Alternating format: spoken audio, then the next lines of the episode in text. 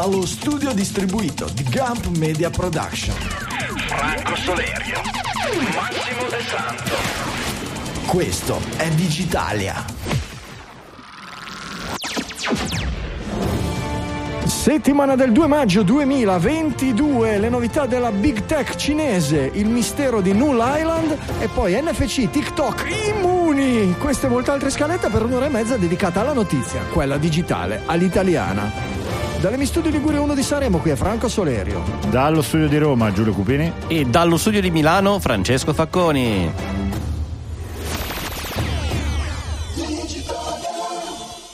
Buongiorno a tutti, buonasera amici all'ascolto. Buon ascolto. ben- Bentornati. bentornati su Digitalia. Eccoci Un qua. casino sempre con i buoni giorni e buone sere buone tutto. Lasciamo dire a Francesco che Francesco vi vuole dire che si può giocare di nuovo a Fortnite sul telefono. È, tutta la, è tutto il pretrasmissione che sta cercando di infilare in scaletta Scusa, questa notizia. stai- stavi dicendo che stavo giocando in questo momento? Com'è che possi- sull'iPhone, non sul telefono, sull'iPhone è quella la notizia, ma se voi questa cosa di Apple contro Epic ve la siete già dimenticata, passiamo oltre. No, no, ma dici, Questo è dici. riassunto. No, no, no, basta, basta, finita. Non- Come si fa a giocare a Fortnite dentro l'iPhone? Hanno fatto un accordo con Microsoft per mettere a disposizione tramite la piattaforma xCloud, quindi quella Xbox on the cloud, però gratuitamente, quindi senza avere Mm. necessariamente una- un abbonamento a Microsoft, ma basta avere l'account e puoi giocare liberamente a, a Fortnite. Quindi streaming, Epico Sì. accordo fra Epic e Microsoft. streamando. E va bene. Io comunque Oh, yeah. X- Xcloud lo uso ogni tanto per giocare sulla vecchia Xbox, non ho trovato ancora Ah. la nuova. E però non mi fa bene lo scaling, cioè mi fa pixelato un sacco. Quindi, Ma c'è sulla vecchia Xbox? Sì, sì. Sì, sì. Vecchia- Credo, credo sia un problema non di la banda, non può essere, sia un problema forse di renderizzazione dell'hardware che ha qualche difficoltà. Qual è la versione de- vecchia dell'Xbox? La- La One, One. Xbox One. One X, X1, One X1, S. X, Wii, X1, X, X1, One X. Xbox. E invece E la scatola ade- che la contiene si chiama? Quella di adesso si è Box, si chiama. E, Esatto. que- e quella di adesso si chiama quella nuova? E- e Xbox Series X Series S. Series S, va bene. Però se dici Series S ti risponde il telefono. Eh, certamente, è un casino. È fatta apposta, è, è- è una presa per i A fondelli. Leak Edition. Eh sì. Esatto. certamente, eh, certamente. Va bene. Dalle da Fortnite Box a Big China, Big Tech China. Ma hai messo Giulio questa notizia eh, particolare su questa vicenda del braccio cinese di ARM con questa lotta. Che vuole fare un po' come gli pare, diciamo, diciamo così. Eh, rac- racconta un po'. co- Com'è, Ma allora, s- sapete che ARM eh, sta passando attraverso una serie di Mhm. eh, cessioni eh, quindi in qualche modo SoftBank che sta provando a fare tutta una serie di operazioni da diverso tempo si sta barcamenando con gli enti regolatori, l'antitrust, l'Inghilterra, l'Unione Europea. Allora, ARM fiore all'occhiello della Gran Bretagna. Doveva, doveva- SoftBank, fondo di investimento giapponese, e già qui siamo Eh, vabbè, ma il mondo, il mondo del- del- oramai è, Esatto. il, il mondo è così, però Volevate eh, la globalizzazione? Eh sì. si parlava della possibile acquisizione da parte di Nvidia che è saltata per motivi di, di antitrust, roba del genere, no? Antitrust. Antitrust, Mhm. esatto. E per aggiungere grattacapi e grattacapi, in realtà è emerso nel corso delle ultime settimane, il Financial Times lo riporta con, con una cronistoria degli ultimi accadimenti, un braccio di ferro invece molto importante con ARM China. Eh, perché ci sono delle tensioni dovute alla compagine in primis sociale. ARM China è composta per il 47% da ARM UK e per il resto da varie quote societarie che fanno tutte riferimento al governo di, di Pechino. Eh, al governo di ARM China c'è un CEO che, so- che due anni fa in realtà è stato licenziato e lui ha deciso di non andarsene trattenendo tutti i documenti e quindi non permettendo il cambio in testazione quindi Questo- formalmente questo sarebbe proprio Allen V. il poter Allen V, un eroe, un mito nazionale E io mi porto via le chiavi. E questo è- da allora c'è un fabbro che sta cercando di aprire l'ufficio. Mi costruirò un'enorme modulo tutto mio, con blackjack e squillo di lusso. Anzi, senza Anzi, modulo un'arma di lusso. Ah, no. Bene. Eh, e quindi mh, diciamo da due anni che c'è questa querelle e nel corso delle ultime settimane, nuovamente dopo la chiusura di un nuovo accordo, ehm, è stato nuovamente licenziato, questa volta Rilicenziato, rilicenziato facendo una ehm, Qui si parla di Saio Maccioni davanti alla porta dell'ufficio. Cioè con estromissione messo- anche dei documenti per licenziarlo formalmente, ma lui continua a rifiutarsi dicendo che è legale, che vuole al massimo, forse ci penso, una buona uscita a 200 milioni in caso per, per andare via eh, e quindi questo ovviamente secondo molti commentatori non solo il Financial Times ma è ovvio c'è un tema di braccio politico con, con la Cina perché tutte queste quote societarie solo una parte fanno riferimento direttamente ad LMV ma tante altre sono un po' frammentate.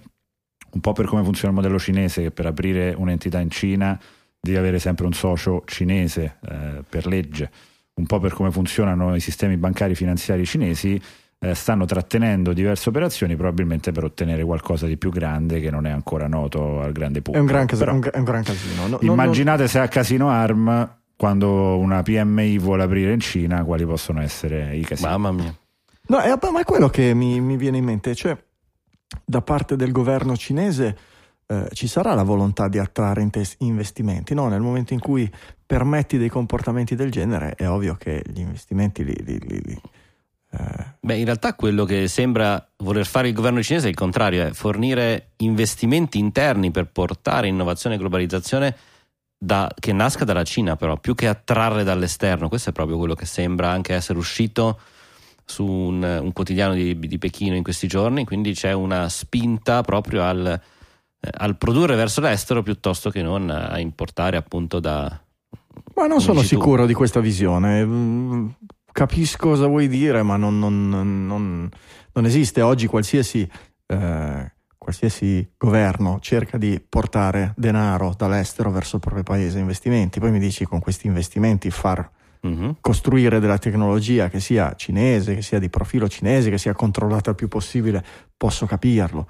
Ma fino al punto da, da- da, eh, dissuadere potenziali investitori ci deve essere qualcosa di, di- di più grosso No, sotto, sic- sicura- sicuramente, sicuramente. la, non- non- la- la- la nostra esperienza con la Cina, eh, noi qualche anno fa abbiamo eh, vinto un bando per promuovere l'olio europeo nei mercati cinesi.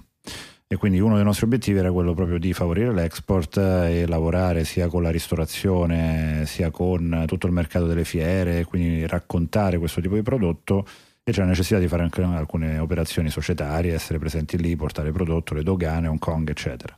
Il grande problema è la proprietà intellettuale di per sé, quindi anche gli studi legali, eh, le firm diciamo americane che sono presenti in Cina hanno comunque un socio necessariamente cinese, quindi le visioni di, di- di persone ci hanno spesso raccontato che per fare il brevetto, il patent di una qualche cosa lì, poi dovendo passare da uno studio legale che aveva comunque soci eh, di quel tipo, eh, Mhm. poi vai, vuoi o non vuoi, questa- questo brevetto è scappato da qualche altra parte e lo hanno fatto prima loro Ops. da soli.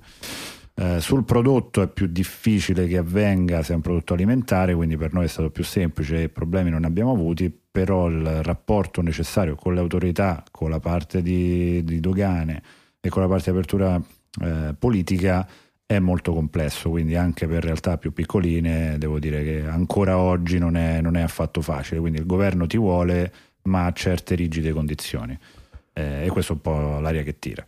Interessanti anche gli altri due articoli, forse quello che citavi tu, Francesco, del South China Mhm. Morning, Morning Post, che eh, indica questo cambiamento di rotta eh, da parte del governo cinese nei confronti di Big Tech. Se fino ad oggi si è vista un.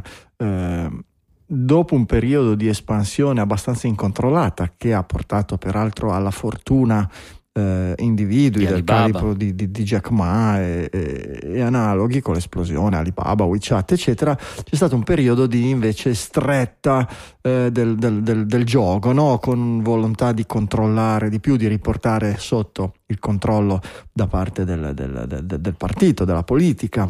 eh, Il queste- momento in cui Jack Ma è sparito, giusto per... eh sì, eh sì Capire. certamente, certamente. Oggi pare che sia stato ehm, in questi giorni proprio annunciato una, una nuova svolta con di nuovo un allentamento delle briglie e un tentativo di far ripartire. eh, può darsi che sia un po' una, eh, un tentativo di uscire anche loro da una spirale abbastanza negativa dovuta alla pandemia.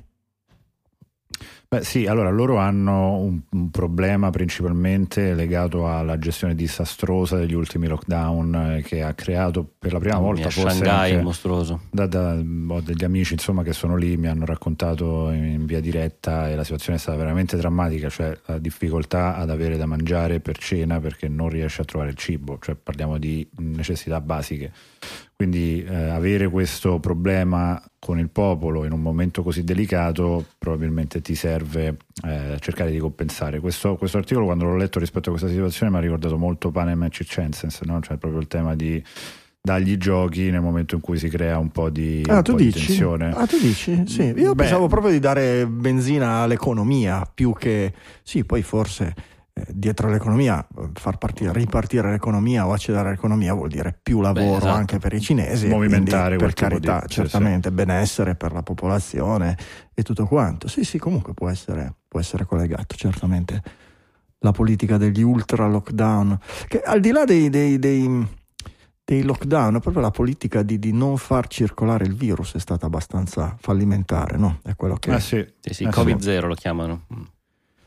E però esatto, si è trasformato alla fine in chiusure intere di città, come dicevamo, e quindi in... Sì, ma no- non solo in chiusure in, in intere un- città, in in, una conti- in sensazione- continue chiusure, no? Perché anche noi In abbiamo fatto le, Attacca, chiusure. stacca, attacca, stacca. anche noi abbiamo fatto le chiusure, ma avendo lasciato Beh, non circolare... così lunghe, Sì, non ma- così importanti. Sì, l'obiettivo era diverso, cioè l'obiettivo non era quello di soffocare, ma di lasciare circolare con meno danni possibili il virus, che è un po' una, una- un piano di backup, no?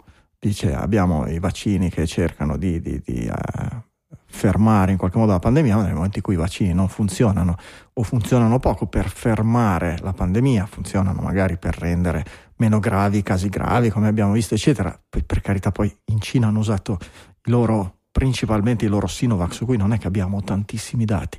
Però nel momento in E cui... i pochi che abbiamo non sono... Eh, cioè far circolare il virus vuol dire creare, creare un minimo di immunità che poi diminuisce anche quella nel tempo. quella verso- Nel momento in cui ogni volta che c'è un focolaio tu blocchi tutta una città per azzerare la circolazione del virus, la non pandemia, crea resistenza. la pandemia ti- tende a durare all'infinito. eh, cioè, o, o scompare, o mentre tu ti chiudi, scompare dal resto della terra, oppure nel momento in cui riapre, ripartirà. Eh, ogni tre casi richiudi tutto, eh, gioco forza. Vabbè. Ehm, nel- in questo piano di rilancio e di deregulation e di briglie sciolte, come dicevamo prima, si inserisce anche questa ehm, nuova legislazione, anzi cancellazione di legislazione nei eh, confronti dei robotaxi. No, un è un'evoluzione in Mm. realtà di quella che è una legge, nel senso che ha due società di robotaxi, quindi di, eh, di auto-auto, le chiamavamo una volta qui su Mhm. Digitalia, eh, Baidu una e Pony.ai la seconda, hanno dato il permesso di sperimentare in due, eh, due sobborghi, se non mi sbaglio, di, di Pechino, comunque di due sobborghi di un'importante città cinese, ehm, un utilizzo di taxi con eh, la possibilità innanzitutto di incassare una tariffa che era una particolarità che all'inizio hanno detto ok fate esperimenti senza però guadagnarci e levando il- l'obbligo di avere il guidatore È di quella backup la cioè non deve esserci più tolto. persona. Esatto, esatto, in realtà è un'evoluzione nel senso che è un, un passo in avanti verso il taxi auto-auto cioè quello che guida veramente da solo. Quindi adesso hanno spostato il eh, personale, perso- il guidatore di controllo dal volante al sedile del passeggero, che comunque deve esserci ancora una persona a bordo, anche se non pronta a intervenire.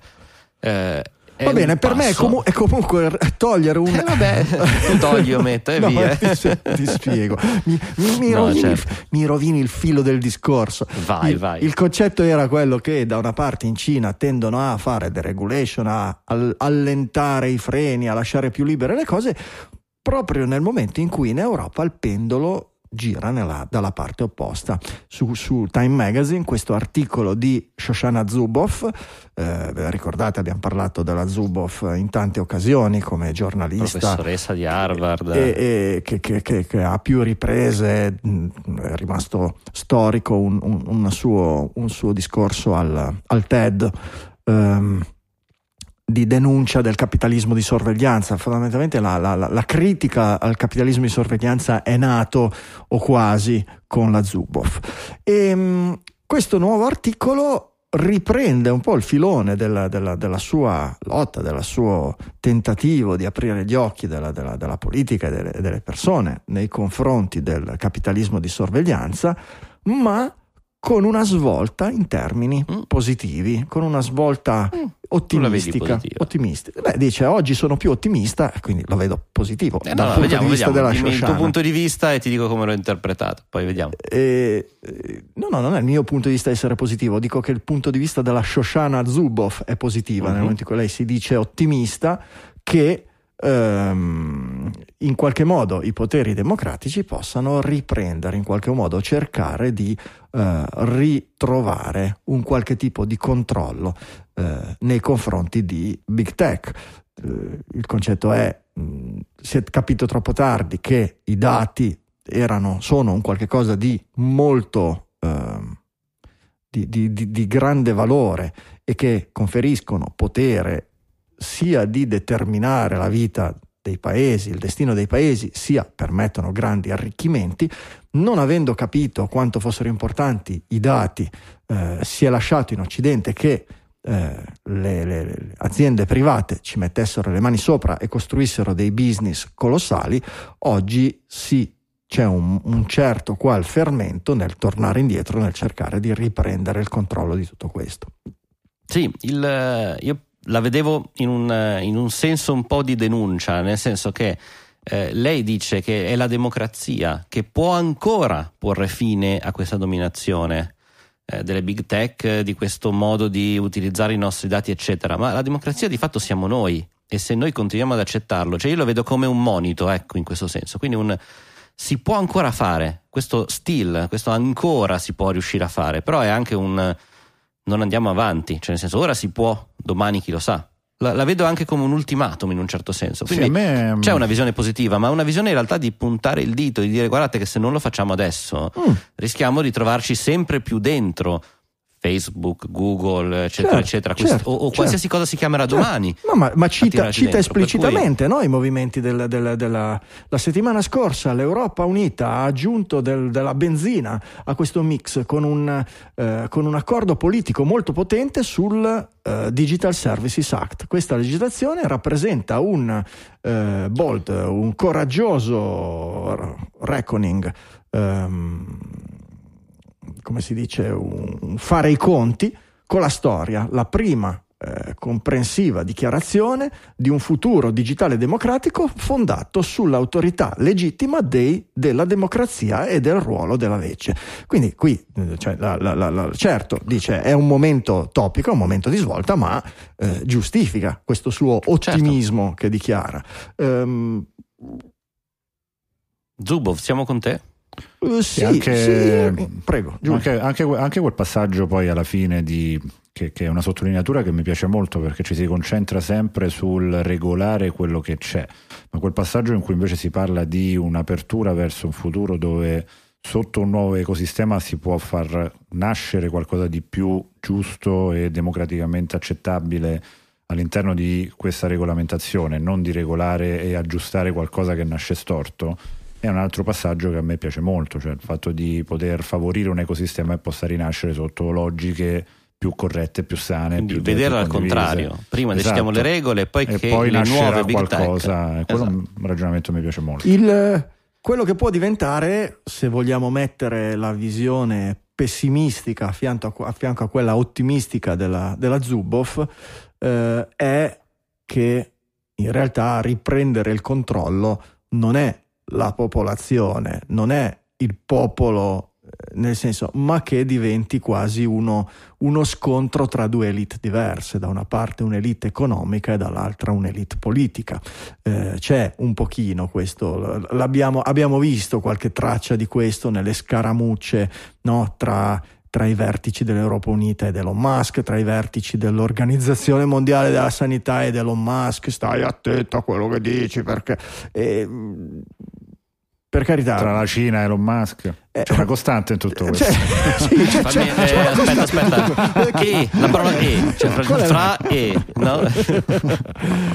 diciamo che Elon Musk fa un po' da parafulmine in questo momento, però e, e- e questo mi fa pensare che non sia stata una grandissima mossa quella dell'acquisto di Twitter, che peraltro non ne abbiamo ancora detto esplicitamente, ma non è finalizzato e dovrà passare attraverso tutta una serie di verifiche, di passaggi prima di essere di, di- di- di- andare in porto. Ma ehm, CEO di Twitter all'MV, subito.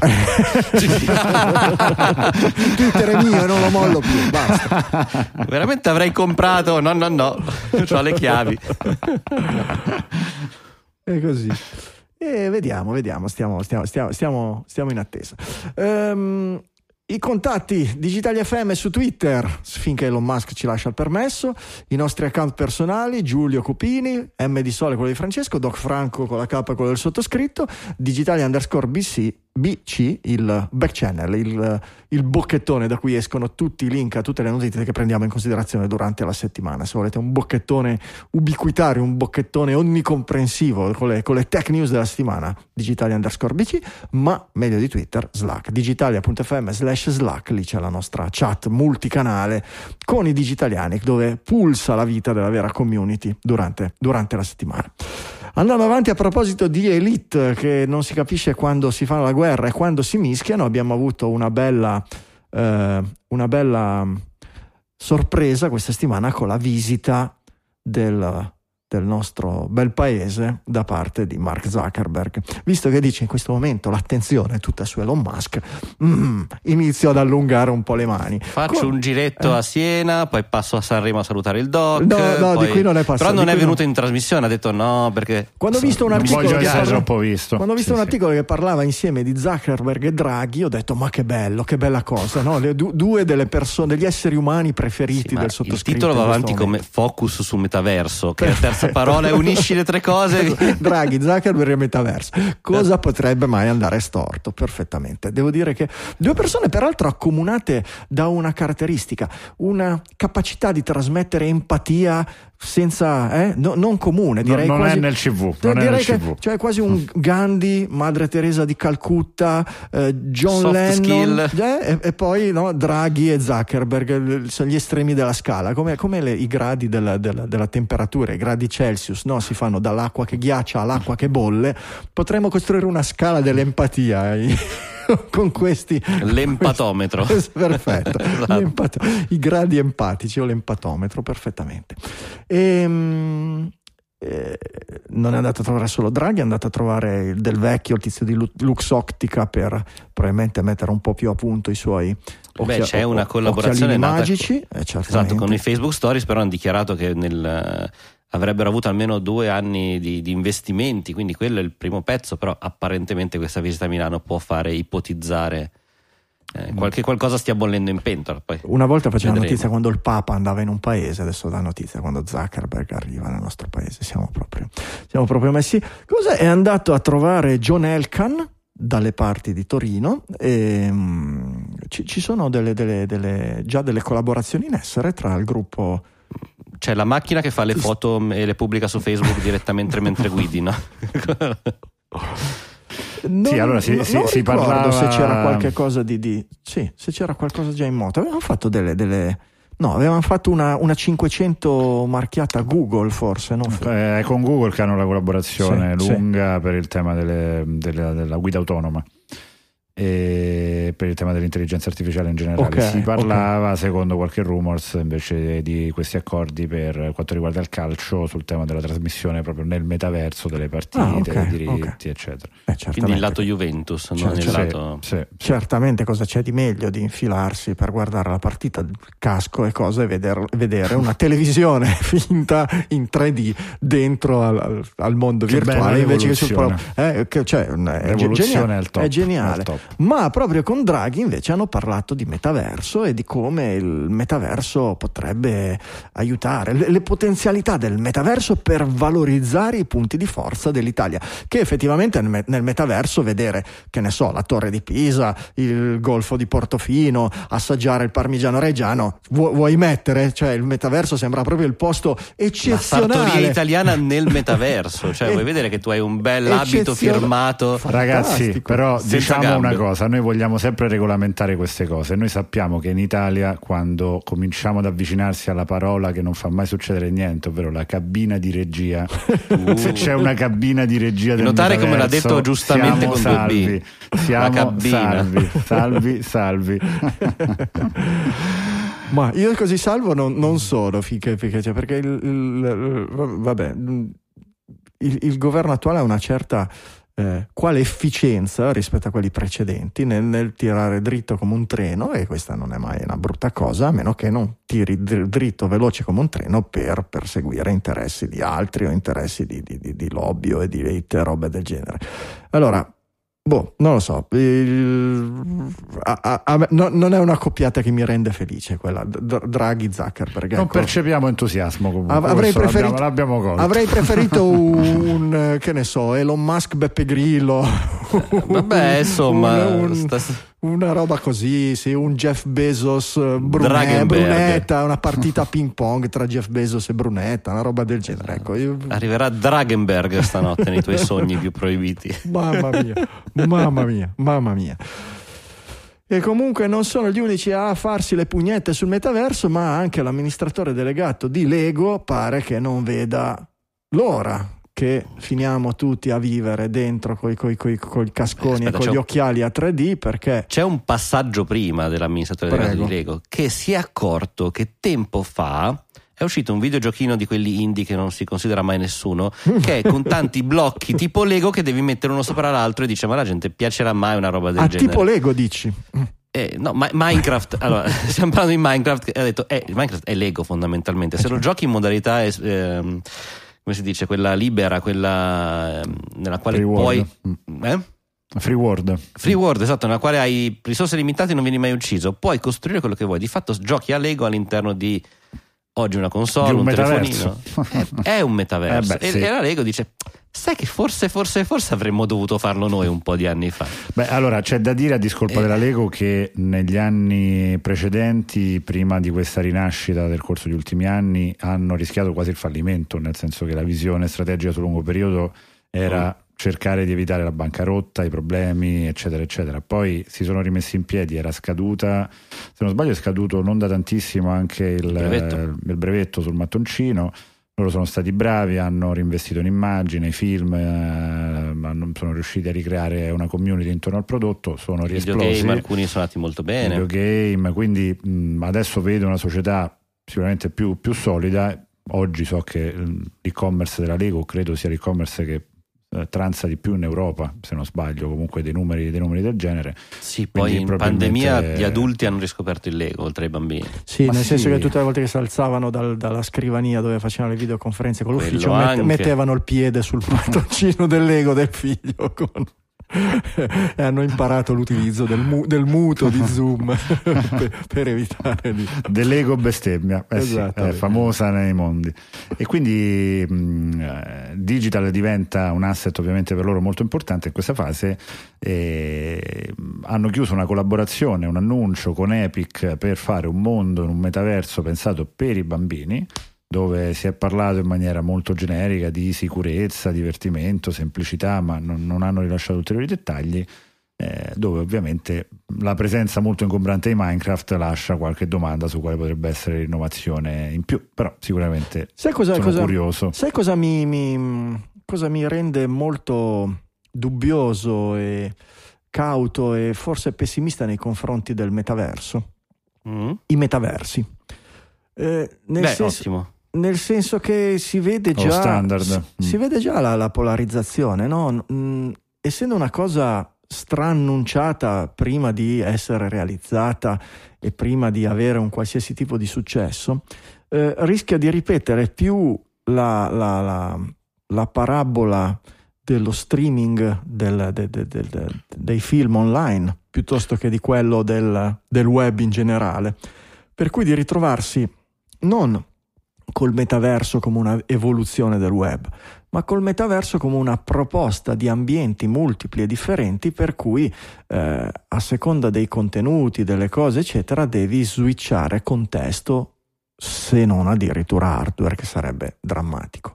E questo lo limiterebbe molto perché la grande potenza di un metaverso, una volta risolte le problematiche dell'hardware, della portabilità, della, della cinetosi, del, del, di, di, di, tutto quello che conosciamo, sarebbe quello appunto del, del, del viverlo in modalità Beh. aumentata nei confronti di, di, di, di, realtà vere, immersive, cioè appunto come qualcosa di aumentato, non di virtuale, di completamente virtuale. Capisco eh.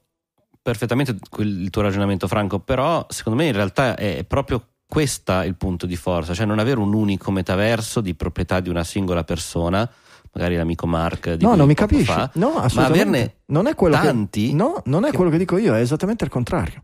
La mia idea non è mm-hmm. quella di averne uno di una persona unica ma di quello che sarebbe bello sarebbe quello di avere poi bello lo, lo, lo, vediamo, ma sarebbe quello di avere un'infrastruttura unica, non di una persona sola, come fosse il World Wide Web, capito?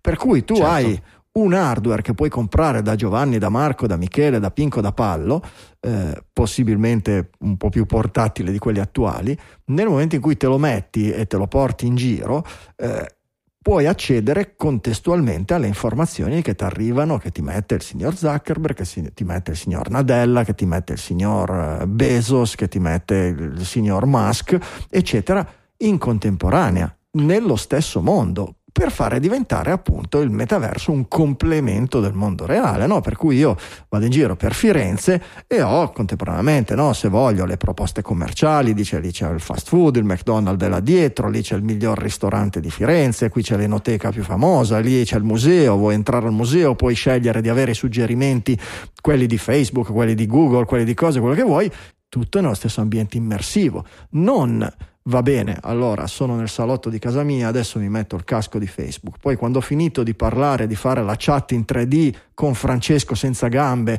eh, voglio parlare con Giulio senza gambe, beh Giulio non è sul metaverso di, di, di, di, Zuckerberg, è su quello di, Nadella, per cui mi tolgo un casco, mi metto l'altro, faccio il boot e roba del genere, eccetera. Capito quello che voglio dire?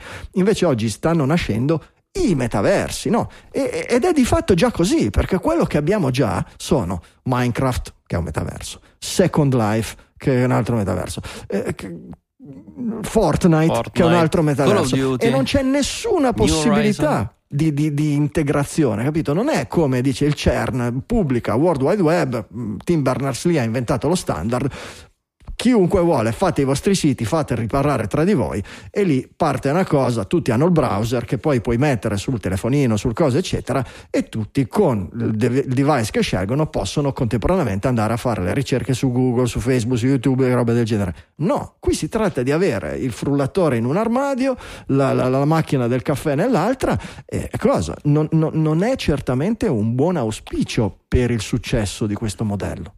Il problema è la nascita, sono, sono, d'accordo, il problema credo che sia la nascita di eh, queste infrastrutture all'interno di aziende che fanno profitto. È figlio, certo, nasci è, da lì, è figlio, è del cosa... web 2, non è figlio del web 1. Ma Beh, cosa c'era prima del web del CERN? C'era Gopher. C'erano i vari protocolli, c'era c'erano i, c'era il BBS, quindi c'erano tanti enti commerciali di dimensioni chiaramente inferiori, Certamente. molto inferiori Certamente. a quelli attuali però esisteva una frammentazione. Finché hanno detto ok uniamo il no, meglio di tutto. no no no no, no nessuno ha detto uniamo nessuno ha detto uniamo. Il signor Berners-Lee ha pubblicato le università hanno iniziato a mettere online gli studenti okay. hanno iniziato a navigare il privato ha iniziato a navigare CompuServe è andata a gambe all'aria America Online ha detto vabbè iniziamo a colleghiarci a internet è andata a gambe all'aria eccetera ed è rinata tutto un, un nuovo cosa perché? Perché l'ambiente unico era certamente migliore che collegarti solo esatto. a CompuServe e mandare solo alle email ai tuoi amici su CompuServe, a collegarti a America Online per mandare le email a America Online, non è che sono tutti confluiti lì, sono tutti andati a gambe all'aria perché c'era questa cosa dirompente. Nel metaverso oggi questo non si vede. Avere, pensare che in, con una realtà strutturata, con delle aziende così forti come chi oggi si sta buttando nel metaverso, che ci sia a un certo punto una spinta a integrare, eccetera, la vedo molto difficile. Non ci sono riusciti con la domotica, ragazzi, non ci sono riusciti con la domotica, che era chiaro fin dal giorno numero uno che non potevi avere il tasto che ti accende la roba, che non si parlava col tasto che ti controlla il frigorifero e non si parlava col tasto. Era evidente, non sono ancora riusciti a mettersi d'accordo dopo, dopo die- sono dieci anni che parliamo di domotica domotica. Forse si inizia oggi con dei mezzi standard che saranno il minimo comune multiplo e quindi non ti daranno mai l'accesso a tutte le funzionalità. Questi qui ragazzi non hanno nessuna, nessuna voglia, nessun incentivo ad andare verso un modello condiviso. Perché? Perché sono, sono realtà strutturate che rispondono ai loro azionisti e non possono investire i loro miliardi per creare una cosa che sia aperta a tutti e di tutti. Non lo sono, no- no- no- non possono, hanno le mani legate e quindi o, o nasce una cosa alternativa che è un multimetaverso da parte di un'entità che può essere un'università o un qualche- una qualche entità dedicata all'open source o robe del genere, ma da chi oggi sta investendo nel metaverso non faranno che nascere mondi ultra mega frammentati e questo rischia, rischia di essere la, la- la- pietra tombale sull'idea del metaverso come un nuovo posto per il genere umano. Saranno tante applicazioni su internet come oggi c'è Facebook e Twitter e roba eccetera, probabilmente con necessità addirittura all'inizio di hardware proprietario.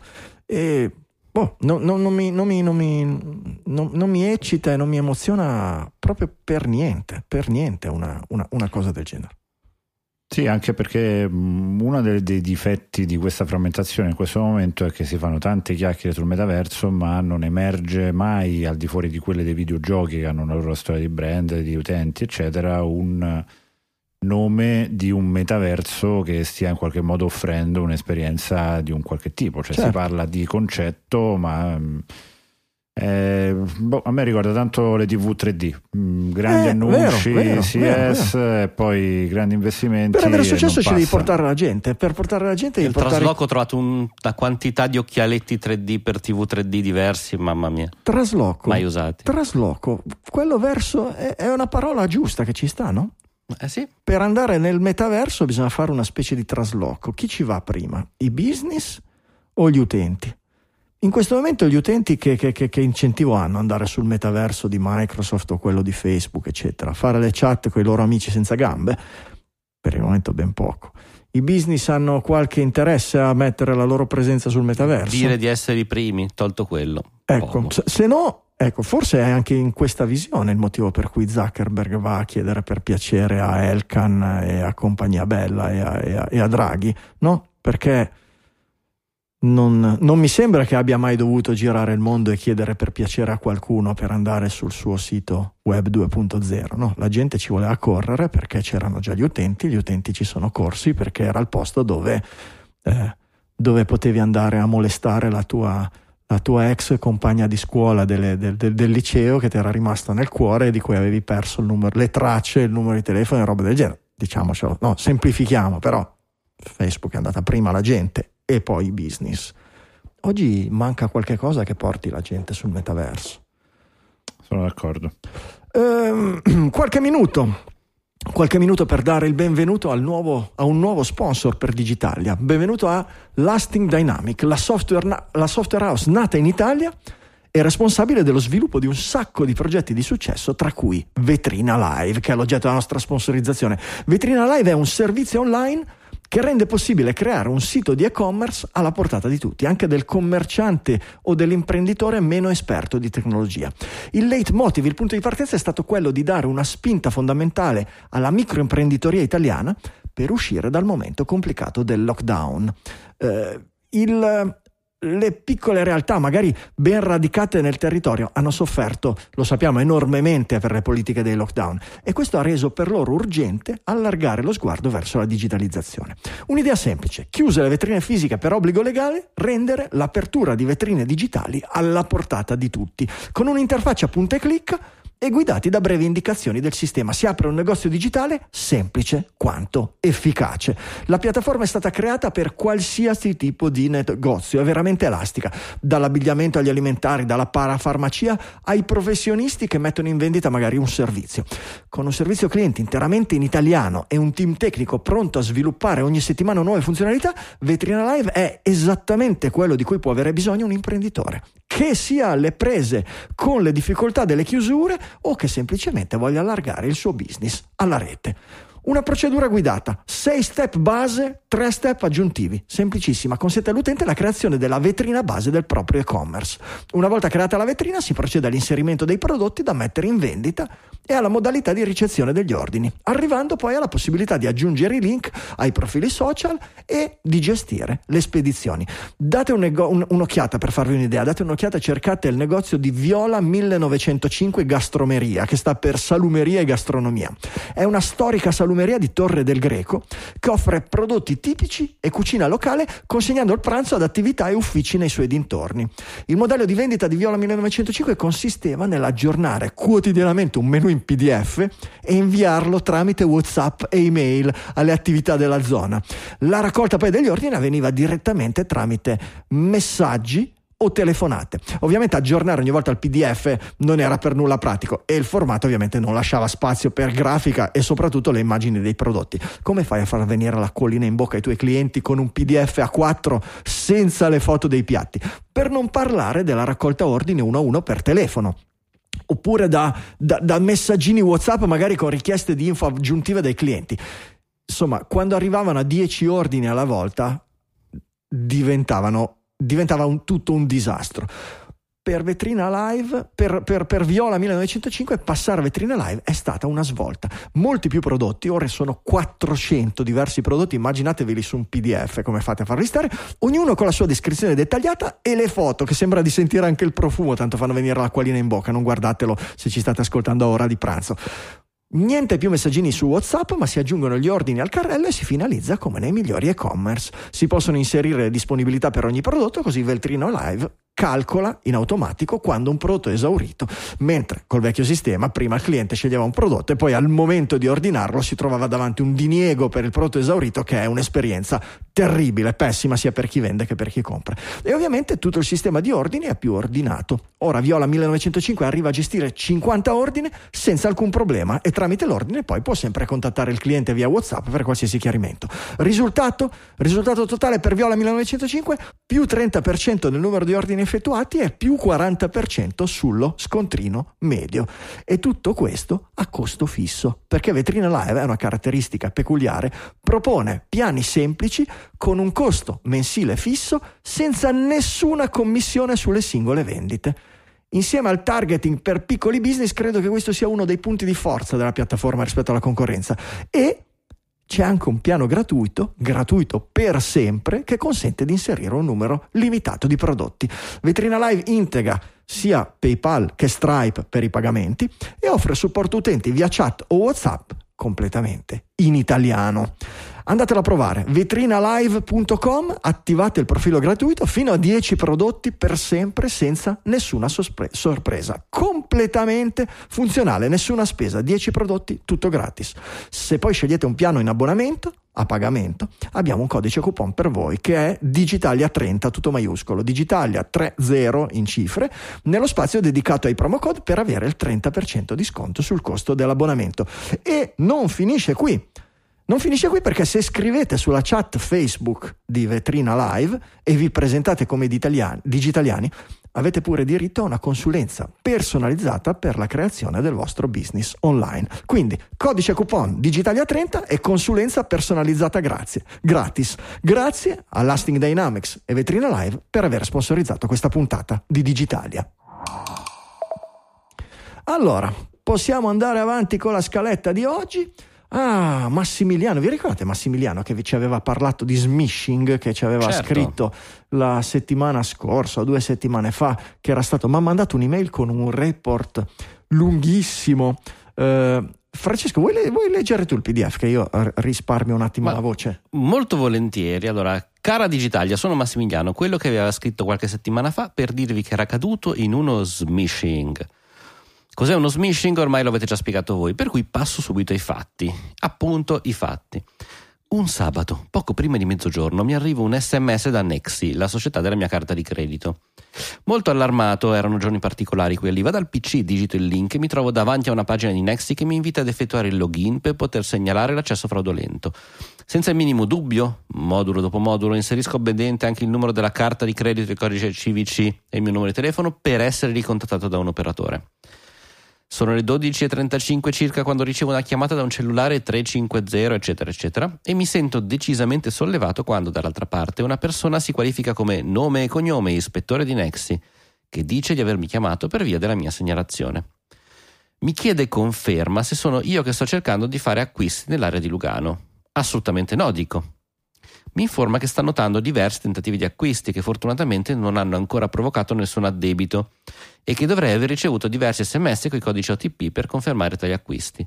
Mentre mi parla controllo ed effettivamente ho ricevuto ben 6 sms con tali codici. Si raccomanda di non darli assolutamente a nessuno, tranne che a lui. A questo punto mi rendo conto di essere in soggiorno con il telefono in mano e gli auricolari nelle orecchie a parlare con un perfetto sconosciuto che mi sta chiamando da un numero di cellulare altrettanto sconosciuto. Lentamente mi rendo conto delle stonature, la parola ispettore di Nexi, la procedura insolita e il numero di telefono da, da cui mi chiama. Il mio interlocutore prova a convincermi che lo stesso codice OTP che a me serve per confermare l'acquisto, a lui serve invece per bloccare la transazione prima che venga completata. Anzi, mi spiega di dover fare in fretta prima che riescano a trovare un sito che non lo richiede come conferma e tenta di blandirmi dicendo che la telefonata in corsa è registrata, per cui potrò rivalermi in caso di eventuali problemi. Ormai ho mangiato la foglia e, richied- e, gli chiedo di richiamare dopo 20 minuti il tempo di informarmi attraverso i canali ufficiali della banca se quella è una procedura regolare. Com'è finita? Beh, potete già immaginare com'è andata. Non senza qualche difficoltà sono riuscito a chiamare prima la mia banca e poi il call center Nexi per bloccare giusto in tempo carte e accessi prima che effettuassero acquisti. Ovviamente non ho più sentito il fantomatico ispettore. Il trigger che mi ha fregato. Eh, premetto che Questo, lavoro è, nel settore questo è importante eh, perché sembra Eh sì. a leggerlo così dice è uno sprovveduto, Eh beh, ha fatto una serie di errori, ma in realtà, ma in realtà quando ti ci trovi, quello che ti frega, Esatto. quello che ti frega non è la competenza. Non è la competenza, perché puoi avere tutte le competenze che vuoi, ma noi abbiamo tre parti del cervello e solo una, ed è quella più esterna, quella più nuova, diciamo, e non è eh, in- nel controllo to- assolutamente in controllo totale, è che è quella razionale che si è sviluppata un po' nel primate e soprattutto nell'essere umano. Ma al di sotto di quelle c'è quella emozionale e poi c'è quella istintiva, che sono appunto quelle delle emozioni e quelle della paura, che si sono sviluppate nel mammifero e nel primate, che quando si mettono a battere forte hanno la capacità di cancellare completamente la parte razionale, per cui anche se sei ultra mega esperto, nel momento in cui subentra il terrore, la paura, oddio su quel conto in banca ho i risparmi di una vita, eh, è facile dimenticare o ignorare, magari non per sempre, ma per il tempo sufficiente a venire raggirati tutto quello che è quello che è successo è quello che è successo al nostro Massimiliano. Prego. Infatti Fra. la sua testimonianza è proprio interessante per quello, perché ci aiuta a vivere la sua esperienza. Allora, continuiamo. Il trigger che mi ha fregato. Per, premetto che lavoro nel settore telecomunicazioni da 25 anni e smanetto con i computer, i domini, eccetera. Se ricevessi una mail sospetta andrei a guardarmi il sorgente per analizzare il mittente reale e sono abituato ad analizzare il whois di un sito web. Non sono del tutto sprovveduto, insomma. Eppure, è bastato un sms a farmi cadere mani e piedi, spegnendo il mio senso critico e bypassando le mie difese. Un sms con falso mittente Nexi che il mio smartphone ha messo insieme alle decine e decine di sms vari già ricevuti in un'unica lunghissima conversazione tra me e il mio gestore della carta. Quel messaggio in mezzo a tutti gli altri è diventato per me autoritativo. E nemmeno il link web palesemente falso mi ha messo in allarme. Penso che se ci fosse stato chiesto di registrare un video mentre ballava e cantava a squarciagola dando i codici di carta, lo avrei fatto perché me lo chiedeva Nexi. È ora evidente che l'SMS aveva un mittente diverso da quello presentato, ma i servizi per l'invio di SMS online consentono di sovrascrivere il reale mittente numerico con uno testuale. Sono quelli, eh, sono che quelli italiani che chiedono una registrazione e, per, e di dichiarare quale mittente testuale si vuole usare. Esempio, vuole SMS e chiede di inviare una PEC per dichiarare il nome che si intende usare. Immagino che online ci siano servizi meno attenti. Ehm, tutta la truffa è stata organizzata molto bene, per cui alla fine mi sono sentito abbastanza un coglione, ma con qualche attenuante su una scala di coglionaggine mi- da 1 a 10 mi do 8. Eh, oltre a falsificare il mittente, infatti, se la sono giocata piuttosto bene con il social engineering e un'ottima preparazione. Il sito civetta è identico alle pagine Nexi, anche se facendo il quiz di dominio sarebbe balzata all'occhio l'origine dubbia del sito. Il fatto che il sabato i servizi Nexi erogati solo attraverso un operatore automatico e non umano Sono riuscito a parlare con qualcuno solo chiamando il numero verde della mia banca, che mi ha poi passato l'operatore, altrimenti non raggiungibile direttamente. Il fatto che il sabato la polizia postale non sia disponibile telefonicamente, ma offra solo la possibilità di aprire la segnalazione online. La poca conoscenza delle procedure usate dalle banche per segnalare a un cliente un accesso fraudolento. Dove sono dichiarate, ad esempio, cinque anni fa ricevetti una telefonata della mia vecchia banca che mi comunicava un accesso sospetto. Solo che mi informavo già, eh, mi informavano anche di avere già bloccato la carta e che ne avrebbero spedito una nuova senza chiedermi nient'altro. Con la banca attuale, come funziona? Chi me lo dice? La pressione e i messaggi ansiogeni del tizio, l'uso dell'autorità, la parola ispettore, forse un po' anomala ma plausibile, l'uso del concetto di telefonata registrata che rendeva il contesto più credibile. E Eh, va bene, insomma, qui c'è tutta una serie di, di- di- di elementi che, ragazzi, mh, lo, lo- lo cita anche Massimiliano. Io ho rischiato, ho messo un piedino lì, poi non ho fatto più passi ulteriori. La stessa cosa, a- a- abboccando a una proposta di acquisto di una PS5 che dici sono quanti anni è che è uscita? Cos'è? Due anni che è uscita la PS5 e non si trova. Anche lì il cervello emozionale dice ah finalmente l'ho trovata, uh, ingordigia e il tuo cervello razionale si spegne abbastanza non da fare l'ordine ma da scrivere su Slack eh, ragazzi se volete voi la PS5 venite su questo sito che ce n'è un sacco per fortuna i digitaliani sono più svegli del sottoscritto e mi hanno detto oh ma hai guardato il nome di dominio e cosa? Ed era compra ps5.sony.asquapaz.it Eh, effettivamente forse non è tanto il caso. Senti, se vuoi ho una PS, una PlayStation eh, Series X che mi avanza, te la posso originale, eh, vera? ma Xbox eh, Series X, eh, vabbè, ma. X, ma con la, tu- tu- con- tu- tu- tu- tu- con la scatola senza? con la scatola senza? Con la box, certamente. Ci sono però una serie di robe che, che- che- che fanno abbastanza girare le scatole, cioè a, a- parte eh, la, la bravura di questi tizi, ma è il loro lavoro, no? Sono truffatori, ma insomma eh, se, se- se- se si presentano come... C'avevo anche il giro, mi sono dimenticato il, il- il- il coso, la sigla dell'ispettore. Ispettore Tombale. Ispettore, ma che dici? Con fuochi fatui. Ecco, perfetto, la, la useremo spesso, dobbiamo trovare perché è simpaticissima. Salutiamo Ma- l'amico ispettore. eh, ma il, il, ehm, il- il fatto, prima di tutto, che dopo tutti questi anni, dopo tutte queste esperienze, non abbiamo né delle infrastrutture eh, che ci permettano a livello sociale anche, no? la polizia postale che chiusa il sabato e la domenica, ma, ma- ma Una non, follia, esiste, ma, una non, ma follia. non esiste, cioè è come se, se- se vedi uno che viene accoltellato, telefoni e ti dicono no, chiami lunedì perché sai è sabato pomeriggio, cioè, insomma la, la polizia è a casa con la famiglia, cosa si chiama di sabato pomeriggio. E le, le- le, mh, le ditte che producono i telefonini, Apple, Google, fondamentalmente, eccetera, che ancora oggi raccolgono gli, MS gli sms in base al nome alfabetico associato al mittente, che è una cosa che si può spuffare. Io credo che Massimiliano non l'ha messo in, molto in, nel risalto. in risalto, ma io credo che sia stato il fattore che l'ha fregato di più. Cioè, ne- sul suo telefonino, il messaggio iniziale di allarme è stato messo, mh, raccolto nella stessa elenco, nella successione cronologica dei precedenti messaggi che erano Sì. arrivati dalla sua banca o da Nexi. Per cui Perché lui ha aperto Nexi, e ha visto subito sopra, no? Eh, abbiamo fatto la transazione di quando hai comprato su Amazon, quello è mio, hai fatto questo, è mio, hai fatto questo, è mio, è mio, è mio, e subito dopo, nella stessa sequenza, come se arrivasse dallo stesso mittente, guarda che ti stanno ciulando la carta di credito, ti stanno facendo de- de- de- degli acquisti.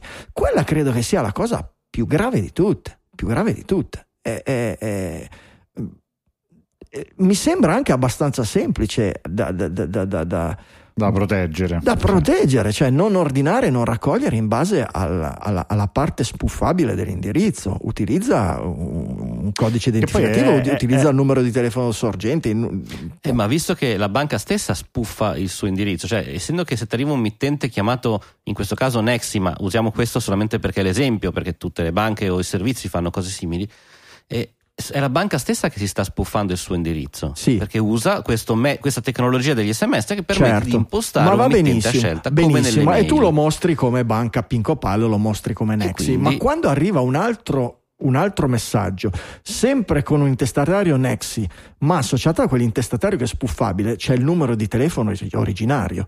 Io non dico che devi andare a fare un WIS sul numero di telefono che è impossibile, non so, oggi le telco non credo che mettano a disposizione quel dato, ma almeno mettilo separato, in modo che quando tu apri questo messaggio vedi solo, due vedi solo questo certo. messaggio nuovo e non vedi sopra tutti quelli precedenti che il tuo cervello ha già associato con qualcosa di, di, di, di, valido, no? Tu li hai già validati. E mettere subito sotto quello è automatico che il tuo cervello valida anche quello. Quella è una delle cose più, più, più, più gravi in assoluto. No, anche perché mh, aggiungo solo una nota, recentemente ho dovuto fare del, dei cambi a livello di intestazione bancaria e le banche... Mh, se tu hai un numero di telefono registrato, il numero è lo stesso, ma nel frattempo hai cambiato operatore, l'SMS non ti arriva perché tu non hai registrato che la rete su cui dovrebbe arrivarti è Vodafone invece che Wind. Perfetto, per cui Quindi loro... lato loro lo stanno facendo, lo deve fare anche il ricevente tramite la tecnologia di Apple e compagnia. certo. loro eh, esatto, per- certo. controllano il numero vero, chiamiamolo così, perché quando fai il la- portabilità hai un numero vero a cui viene associato Certo, un certo numero. certo, certo. Nel certo. caso di SMS in realtà puoi proprio inviarli a livello di protocollo impostando tutto, compreso il mittente, compreso un mittente vuoto. Quindi in realtà non Non so se poi... è complicato. Eh. Poi devo- vorrei verificare il protocollo esatto, però ricordavo che... eh, E appunto, magari teniamocelo come tema per la prossima Sì. puntata. andare a vedere, andare a vedere il, il- il protocollo nei dettagli. Chissà se abbiamo qualcuno Poi, che. qualcuno Essendo che, che- l'SMS è internazionale, è globale, eh, magari le compagnie italiane non lo permettono, ma ti trovi un qualche fornitore sull'isola di Tonga che non lo so. accesso, non ti lo vende so, un non pacchetto non- dati. Non ci credo che tu riesci a mandare a spuffare tutto da Tonga che ti arriva un messaggio che oltre a comparire come nexi.it ti compare con un numero più 39 e robe del genere. Non, non- non- non- non- non voglio, voglio crederci, non voglio crederci che, si- che- che tutti, tutti, tutti i campi siano spuffabili, perché se no- altrimenti sarebbe criminale utilizzare gli sms per le comunicazioni delle banche, punto. Sarebbe da mettere fuori legge immediatamente. Io credo che ci, siano, che ci sia un- una parte del, del payload del, del- del- messaggio che, che- che- che- non viene messo in evidenza ovviamente nell'interfaccia grafica che, ti permetta non di dire da dove arriva, ma per- che ti permetta di dire questi due messaggi sono arrivati da due parti diverse, assolutamente sì. Comunque, approfondiamo. Andiamo, cer- andiamo a verificare, qualche- chiediamo anche al prof che è specializzato Chiediamo in al queste prof, cose. ma- magari abbiamo la scop- magari abbiamo qualcuno che ci ha proposto che in passato c'è, c'è- c'è qualcuno che magari ha lavorato telco. smishing expert. C'è, c'è- c'è qualche cosa che mi frulla in testa. Se, se- se- se- se- se ascolti Digitalia e lavori nelle telco, hai lavorato nelle telco e sai queste cose, fatti sentire che magari E abiti organizziamo. a Null Island. E abiti soprattutto se abiti a Null Island, ovviamente. Dove Tanto- andate in vacanza quest'estate? Tanto- Andate a Null Island? Cos'è C'era questa Null Island? Avete- vedo che fremete, avete voglia di cambiare argomento. Bello questo, questo articolo di- di- di- di- del post. Ehm, Francesco, Giulio, chi vuole? Volete sintetizzare? Vai, vai, Franz. vai, vai. Cioè, avete voglia un casino. È un Ma punto allora, allora, allora, ne, ne- ne parlo io, ne parlo io. Allora, si, si parla in realtà di, un, eh, di una curiosità che viene raccontata dal post relativamente a questa Null Island che vive nelle coordinate di longitudine e latitudine zero eh, e che di fatto diventa una repository per tutti i dati dei database eh, del mondo che in qualche modo per errori, glitch, eh, problemi di assegnazione, di tanti tipologie di errori che possono far ricadere le coordinate all'interno di questo posto hanno generato su una mappa quella che poi è stata ribattezzata la cosiddetta Null Island proprio perché raccoglie in termini di, di dati tantissime informazioni che sono in qualche modo finite all'interno di questa Ma finiscono lì, di, di per, errore. finiscono lì per un motivo specifico, che sono le coordinate nel sistema Zero, di zero. latitudine e longitudine, Zero, 0 latitudine e 0 longitudine. Perché è, Ti è spiego, il esattamente programmatore all- medio è all'incrocio, è all'incrocio tra il meridiano di, di Greenwich e l'equatore fondamentalmente. Esatto, il programmatore medio sa che la latitudine e la longitudine sono due numeri che vanno da 0 a 90, esistono perché la Terra è quella. E quindi tu dici, eh, ok, io metto un campo numero, poi ti arriva che non c'è perché non c'è segnale GPS, c'è un errore, qualcosa che ci metto, eh, metto 0, così lo so. E poi Franz- di fatto cade sempre in quel Franz- posto lì. C'è un Da errore zero- in ciò che hai detto. Da 0 a 180 e da 0 a Da zero a meno 90 e meno 180 la 90. longitudine e da più 90 e Sì, meno lo so. 90 la latitudine. Grazie, che poi ci tirano le orecchie. Ci 90 arrivano meno 90, 200 miliardi di me. Però sì, 2 più 2 è 7, sì lo so. tutte le so, volte che in un database non- il- il- per qualche motivo, per motivi di data entry, per motivi di d- mancanza di dati o robe del genere, viene- c'è un- una casella latitudine e longitudine e viene riempita in assenza del dato con 0,0, il- il- la, la localizzazione finisce lì e in questo posto eh, ne, ne- ne- ne- ne- ne sono localizzate di ogni. Adesso nell'articolo io me le, me le- me le ricordo tutto, me, me- me le sono Ah, perse anche, tutte, ma- anche un sacco di casi Covid. Perfetto, Esatto. perfetto. Vai sui siti e dici dove ci sono più casi Covid? A Null Island, nel, nel- quel posto lì c'è, c'è veramente di tutto. Ovviamente gli hanno dato un nome proprio perché. Proprio perché. Però Eh, è, ma, è di, eh, prego. no, no, vai, vai, vai. sì. È di nuovo un, un monumento all'idiozia degli sviluppatori di software, dei sistemisti, eccetera. A Null Island dovrebbe esserci il cimitero del programmatore idiota. Perché? Però c'è di peggio. Perché eh, a Oh, Null per Island eh, c'è una boa. C'è di aspetta, peggio? no, ma nel senso. Eh, Mm. aspetta, eh, Island c'è una boa che segnala semplicemente il fatto meteor. che. Cioè, una boa, Una boa meteor, meteor. quindi non succede niente. Vabbè, lì capitano. Cioè, in- su una boa ci sono metà dei casi Covid. E vabbè, capita, non succede niente Mm. di Mm. gravissimo. A meno che tu non abiti nel centro esatto degli Stati Uniti, ad esempio in Kansas, dove c'è una fattoria nel, nel centro matematico, ovvero quello che viene puntato ogni volta che un eh, georeferenziatore di un IP non lo trova. E a questa c'è stato tempo fa, forse ne avevamo anche parlato qualche anno fa, di una eh, famiglia che vive appunto in mezzo a Kansas che continuava a vedersi arrivare l'FBI, eh, arrestati, eccetera, perché è stato Pare trovato un- un, che un- pedofilo a questo IP. Esatto. E questo IP era lì dentro. Pare, Quindi- che un, pare che un figlio sia morto soffocato sotto gli scatoloni Amazon dei prodotti. Assolutamente. No, eh, era proprio un problema legale in realtà, Eh no, perché certo. ogni volta gli IP andavano a finire lì. Quindi l'informatica, eh, Certo, in- certo. nel primo caso, vabbè, si Certo, finisce in certo. Mezzo al mare, localizzazione delle di crimini o robe del genere, ma, ma indipendentemente Quindi da quello, attenti. grave o non grave, eh, cioè, il- il- il- sono quegli errori mostruosi, no? La mancanza del dato è molto differente dal dato zero. Ma questa è una cosa che sviluppatori, dipendenti che devono fare data entry e robe del genere, sembra che sia un, con- un- un concetto così difficile da comprendere per la mente umana. no? Dato assente metto zero. No, zero non è un dato assente. Zero, l'hanno detto gli arabi per primi, zero è un dato molto importante che, che ha un significato molto importante. È, è veramente boh, il, il genere umano è bravo a farsi male da solo in maniera coll- collettiva con, con- con- con queste, con questi- con queste cose qua. Va bene, Aglo- Agloe si chiama quel posto, ne- è quello lì negli, negli Stati Uniti che dicevi tu Francesco. nel- Mi, mi pare di sì, un posto in mezzo a Kansas, quindi un posto in mezzo al Kansas è anche un ottimo titolo. eh. Eh, certamente, Esatto. certamente, certamente.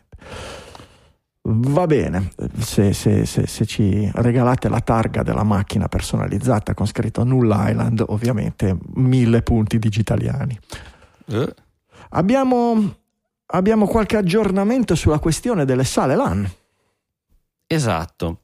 Allora, il, il- il discorso che in questi ultimi set- giorni sono saltate fuori parecchi articoli di approfondimento sulla questione di cui abbiamo già parlato della sala LAN, il, le- l'Esport Palace di, di Bergamo eh, e fondamentalmente la, la domanda è ma come funziona l'omologazione di queste macchine? Ok, quindi su un articolo di Day c'è un po' un racconto di quello che è il eh, un qualcosa di tipicamente italiano in questo momento, cioè di molto burocratico, eh, ovvero di come un gioco per eh, poter essere utilizzato in una sala giochi debba essere comunque eh, dotato di un quantitativo di documentazione che dimostri come è fatto tutte le schermate, come si, come si inizia, come si gioca, dov'è la scheda, se questa scheda che lo controlla, la, la scheda madre, la scheda del gioco è, è chiusa con una chiave, eccetera. Il tutto per eh, far sì che il produttore nel momento in cui consegna il gioco lo dichiara eh, protetto e dichiara sicuro, quindi a norma di legge, a norma di quelli che sono i, le, le necessità dell'agenzia dei monopoli fondamentalmente, che non venga usato per gioco d'azzardo e altre cose. Eh, di fatto, se pensiamo al classico coin-up, eh, normalmente è un gioco che una volta fatto e finito viene messo su una scheda hardware, portato in sala giochi e funziona. Eh, già i coin-up collegati a internet non sono mai arrivati in Italia per questo motivo, perché non era dimostrabile l'aggiornamento. Eh, pensare adesso di avere un Fortnite che si aggiorna tutte le settimane, forse anche più spesso, ehm, in un, ogni volta come dire, omologato in questo modo è assolutamente impensabile. Quindi c'è una serie di regole burocratiche che stanno rendendo veramente complicato e difficile l'utilizzo di questi eh, metodi moderni Che, novi- che novità, partic- che novità particolare. Che, esatto. che cosa? E risottolineo tutta italiana sta roba.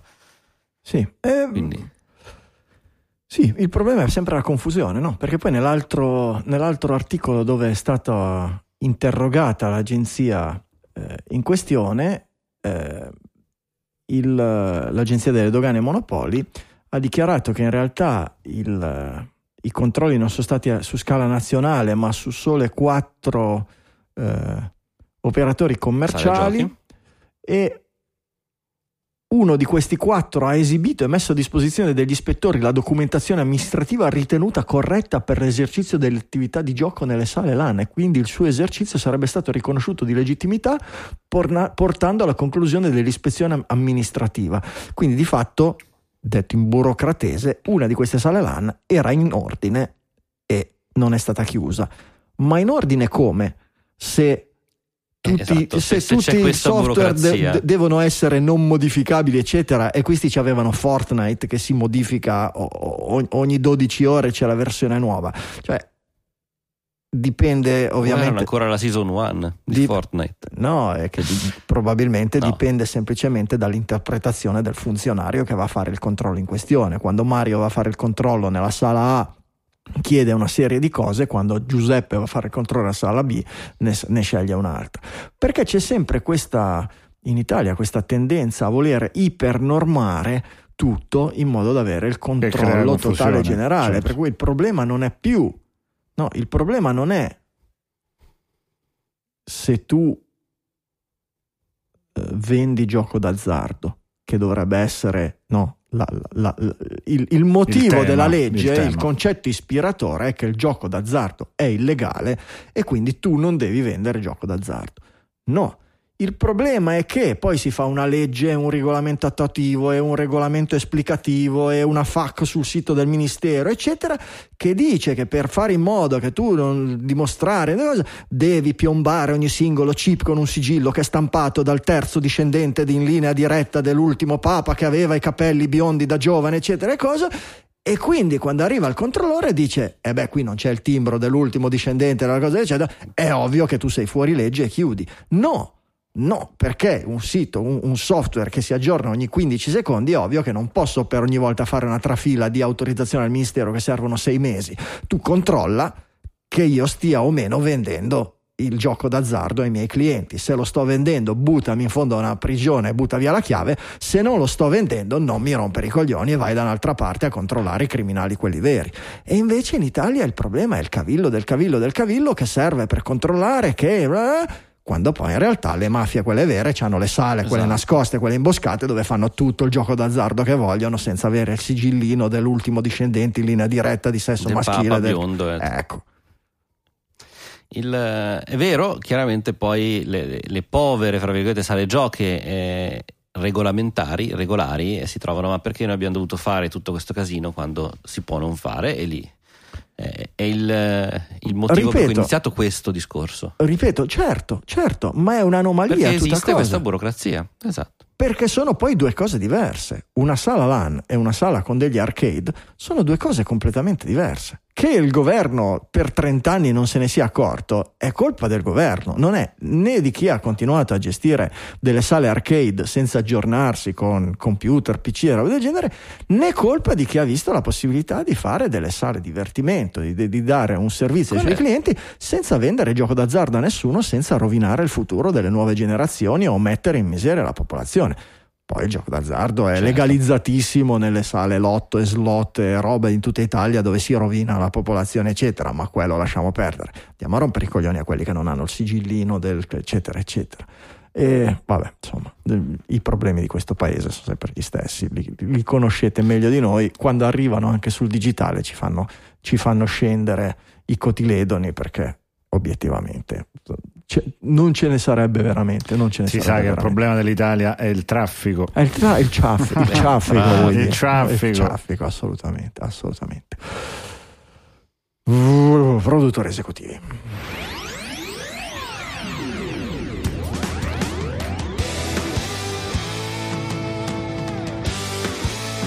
Lo sapete, Digitalia ha un modello di sussistenza, non è di business perché per fare business bisogna parlare di cifre diverse, ma semplicemente ci paghiamo i nostri server, i nostri aggiornamenti dei software, un minimo di gratificazione compenso, difficile da dire, ma un minimo di gratificazione per il lavoro svolto, che vi assicuro è tanto, arriva un pochino dagli sponsor, ma in grandissima parte dai nostri ascoltatori che decidono di diventare appunto produttori esecutivi. Lo fanno con i sistemi modernissimi pionieri del eh, value for value del podcasting 2.0, lo fanno con i sistemi legacy ottimi, sicuramente più affidabili e più collaudati di PayPal, Satispay, bonifico bancario o Bitcoin vecchia maniera. Eh, tutto questo appunto come vi dicevo serve a finanziare Digitalia noi in cambio continuiamo a lavorare per voi e vi ringraziamo in trasmissione. Mi preme ringraziare chi ha sperimentato magari con la stessa app Castamatic le metodiche del Value for Value per cui Nicola Fort, Testun, Nicola Gabriele D, Marco Iannaccone, Alessandro Varesi e Daxda che ci hanno streamato Satoshi ascoltando Digitalia mentre streamavano il nostro audio. Ci streamavano in senso inverso qualche spicciolo per ricompensarci, grazie ragazzi e grazie a Nicola Gabriele D che ci aveva mandato anche un boost con 500 Satoshi. Grazie di cuore. Lascio la parola magari a Franz se vuole continuare col resto Con- dei produttori esecutivi. Con grandissimo piacere. Allora, arriviamo nel gruppo dei Perpetual Executive Producer. Ringraziamo Manuel Zavatta, Davide Tinti e Nicola Gabriele D. E Gabriele F, che rispettivamente 1 euro, 1 euro, 2 euro e 3 euro ogni singola puntata. Direi che Gabriele F non è perpetual, Esatto. l'ho infilato lì per sbaglio, ma lo ringraziamo comunque. Ma lo Però ringraziamo scu- comunque. Scusate, fatemi, so- fa- fatemi sottolineare Nicola Gabriele D con tripla donazione. Eh sì, è stream- streamer, booster Eh sì. eh, e perpetual, un- una statua Cioè, ci vuole. Grazie, esatto. grazie E Nicola. Grazie. Quasi Gabriele- un nuovo titolo. Gabriele, ti abbiamo invece nominato come Perpetual, insomma, facci due, due pensieri. Andiamo avanti con Massimo Mauriello, 1 euro di donazione singola, 2 euro Claudio Schifanella, eh, grazie per il tuo supporto a Digitalia. Ehm, È un errore dello script. eh. E mi confondi qua, Franco, volevo chiederti Ti fa- perché. È lo script che ti fa i trabocchetti. Non so Esatto. perché abbia scritto quello, è la risposta che noi mandiamo a chi ci fa la È donazione. bellissima Ah, questa essere- cosa, adesso Ah. ci trovo anche le cose nuove. No, e sai, co- Matteo- sai cosa? Ho aggiornato il bottone, quello della donazione singola, con il nuovo, il nuovo bottone PayPal, la nuova procedura PayPal, e probabilmente viene riportato in una maniera diversa nel, nel- nel file CSV, e quindi il mio script probabilmente ingar- ingarbuglia qualche campo. Ma va bene così. Anche, da, anche Dai fa parte dello script? O era il messaggio vero? Dai è, è quello di, di- di Lorenzo, è un po' dopo, e direi invece è un suo Esatto, messaggio. perché Ok. allora Matteo Masconale 2 euro donazione singola, Lorenzo Nasetti ci scrive dai eh, per un 2,16 euro di grazie per il tuo supporto a Digitalia. Abbiamo ormai capito che è un'altra donazione singola anche questa. Lo lascerò Massimiliano così a Saggia- lungo, sappiatelo, perché non ho tempo di andare a recuperare e ristudiare tutto lo script. e io lo leggerò tutte le volte, quindi vedremo chi avrà più pazienza. Ringraziamo anche Massimiliano Saggia con le sue 3 euro. Gruppo dei donatori da 3 euro ogni settimana: Cristian Fabiani, Mario Cervail, Alex Ordiner, Antonio Turdo, Davide Fogliarini, Danilo Sia, Federico Bruno, Simone Pignatti, Roberto Barison, Matteo Arrighi, Nicola Pedonese, Federico Travaini, Massimo Dalla Motta, Stefano Orso, Arnaud van der Gissen, Alessio Conforto e Alessandro Lazzarini. Grandissimi. Grandissimi anche Marcello Piliego con 4 euro e Massimiliano Casamento con 5 Grazie, euro. grazie. Grazie a Stefano Toldo, Paolo Lucciola, Pasquale Maffei, Matteo Carpentieri, Fiorenzo Pilla, Andrea Torelli e Andrea Magnoli con i loro 5 euro tutti i mesi. Grazie, grazie ragazzi. 8 euro ogni mese ci arrivano anche da Mirko Fornai. Mitico, grazie, grazie. mitico Mirko. Co- così come un mitico grazie anche ad Alessio Pappini che con i suoi 10 euro tutti i mesi è il grande produttore e lead executive producer direi di questa puntata. Grazie Alessio, grazie Grandi. a tutti quanti. E grazie per il tuo supporto a Digitalia, aggiungo Eh, assolutamente. Co- co- fammi sentire, c'è anche un punto esclamativo. Certo. Non l'hai letto il punto esclamativo? Grazie per il tuo supporto a Digitalia. Ecco, perfetto. Grazie di cuore, noi siamo qui, lavoriamo per voi, informazione e intrattenimento. Se questo ha un valore, restituite una parte di quel valore, quello che volete voi, ogni quanto lo volete voi, per le metodiche su digitalia.fm in prima pagina. C'era anche il link rapido, digitalia.fm slash donazioni, esatto, slash donazioni, ancora più facile, oppure con l'applicazione podcasting 2.0 trovate sia il bottoncino con l'euro per finire proprio su quella pagina lì, sia le- i meccanismi del value for value.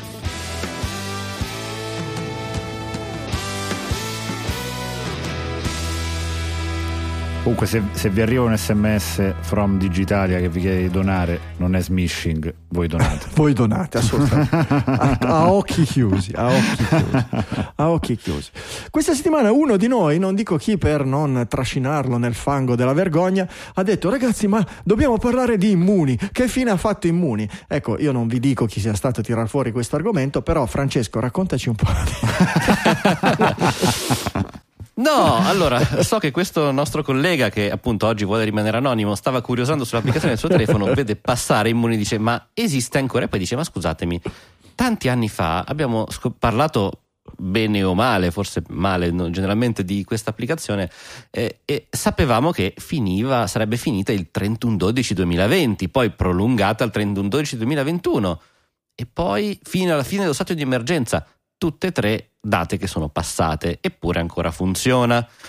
Allora, mi sono chiesto, uno, quando finirà mai di essere usata questa applicazione? Mai, E due, la stiamo usando ancora? La state usando? mai usato. E- Cioè, e funziona soprattutto, per cui mh, ci siamo messi un po' a indagare, ci siamo passati un po' dei... Beh, intanto, inta- intanto mettiamo i puntini i, numeri. di- diamo no, da- a Cesare quello che è di Cesare. Se oggi siamo parzialmente fuori dalla pandemia è grazie alla tecnologia, grazie ai immuni, perché senza immuni non saremmo mai, cioè ci saremmo estinti. Sottolineiamolo, Chi- Chiaramente giusto, non saremmo qui a fare digitalia, saremmo tutti morti di vaiolo, robe del genere.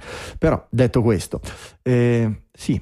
eh, Ecco, la- i numeri secondo me sono interessanti perché c'è una bellissima dashboard sul sito di immuni.italia.it Mm. che ricordiamo che oggi purtroppo sono stati censiti 16,7 milioni di casi in Italia l'altro giorno e 85.000 sono stati segnalati da immuni. Adesso Davvero? Giulio fai una veloce proporzione di qual è la percentuale. e, e fra l'altro tutto questo mi viene in mente perché io comunque sia nel... Cioè, frequento un ufficio con tanta gente e ogni tanto no, si sente il Bluetooth- collega no, ma Bluetooth che è utilissimo per tracciare. No, no, ma dico, ogni tanto si sente il collega che Mm. eh, pur- cioè, si è preso, eh, eccetera, si è fatto il tampone. E dico, ma prima o poi mi arriverà una segnalazione. No. E dico, ma per come mai nessuno mai inserisce, nessuno mai. Per cui ha senso ancora tenerla questa applicazione? Non c'è neanche più il Green Pass. Ma non a che serve? Io credo che gli stessi, lo stesso governo abbia capito presto che eh, diventava difficile. Lo stesso contact tracing per lunghi mesi è saltato, quindi la, la- la- la- no, l'addetto dell'ASL che ti richiamava, che ti diceva adesso mi elenca tutti i contatti che lei ha avuto negli ultimi dieci giorni, io li richiamo tutti e li, li segno e andiamo a vedere cose. Quindi anche solo il contact tracing, quello manuale, eccetera, non digitale, è saltato bellamente. Eh, so, Ma infatti, dottore. hai chiesto chiedo- oh, eh, dottore. ai, ai tuoi colleghi che hanno fatto il, il- il Covid, che hanno avuto la diagnosi di positività, eh, se mi dici così vuol dire che almeno una parte di loro sai che immuni lo stavano usando. Gli hai chiesto se loro hanno fatto la segnalazione di essere positivi su, su immuni una volta ricevuta la diagnosi? Perché È secondo me... un'ottima domanda che voglio andare a fare, anche perché secondo me non sanno, cioè molti non si ricordano più di averla l'app. Ecco, Ah, sì. e ecco, o non ecco. sanno come si fa perché comunque Mm. deve arrivarti il famoso codice non è che la puoi fare tu devi ricevere il codice dell'ASL E che codice è? e Ho fatto, il co- ho fatto il Covid due volte, ma a me il codice non è mai arrivato, sinceramente. adesso non mi ricordo c'è un codice che ti devono dare Esatto. che tu inserisci e sblocchi e- e- e- e piccolo particolare nella progettazione di tutto il sistema, a cui non avevamo pensato, è che un po' con tutto no, il battage mediatico e effettivamente la serietà della cosa, perché porca miseria, sono morte un No, fracco di infatti. persone, nessuno sta a dire che il Covid sia stata una passeggiata o che sia una passeggiata specialmente per soggetti fragili o cose del genere. Eh, per cui quando hai la diagnosi, quantomeno, quantomeno ti stai un tantinello cagando sotto. Due, magari questo non avviene più tantissimo con le ultime varianti, ma per chi si è preso la V1 o la Delta o robe del genere, magari ti ritrovi anche con 39 di febbre. Tra la paura della malattia, il 39 di febbre, come mi curo? Tachipirina, vigile attesa o la- la- mi inietto lace gentile nelle vene o robe del genere. Oddio, che cosa faccio? Intanto mi devo isolare in casa, ma come faccio a fare la cacca che abbiamo un bagno sole? Robe del genere. L'ultima cosa che ti viene in mente, sinceramente, è di prendere l'app Immuni e di segnalare a tutto il mondo che sei positivo, no?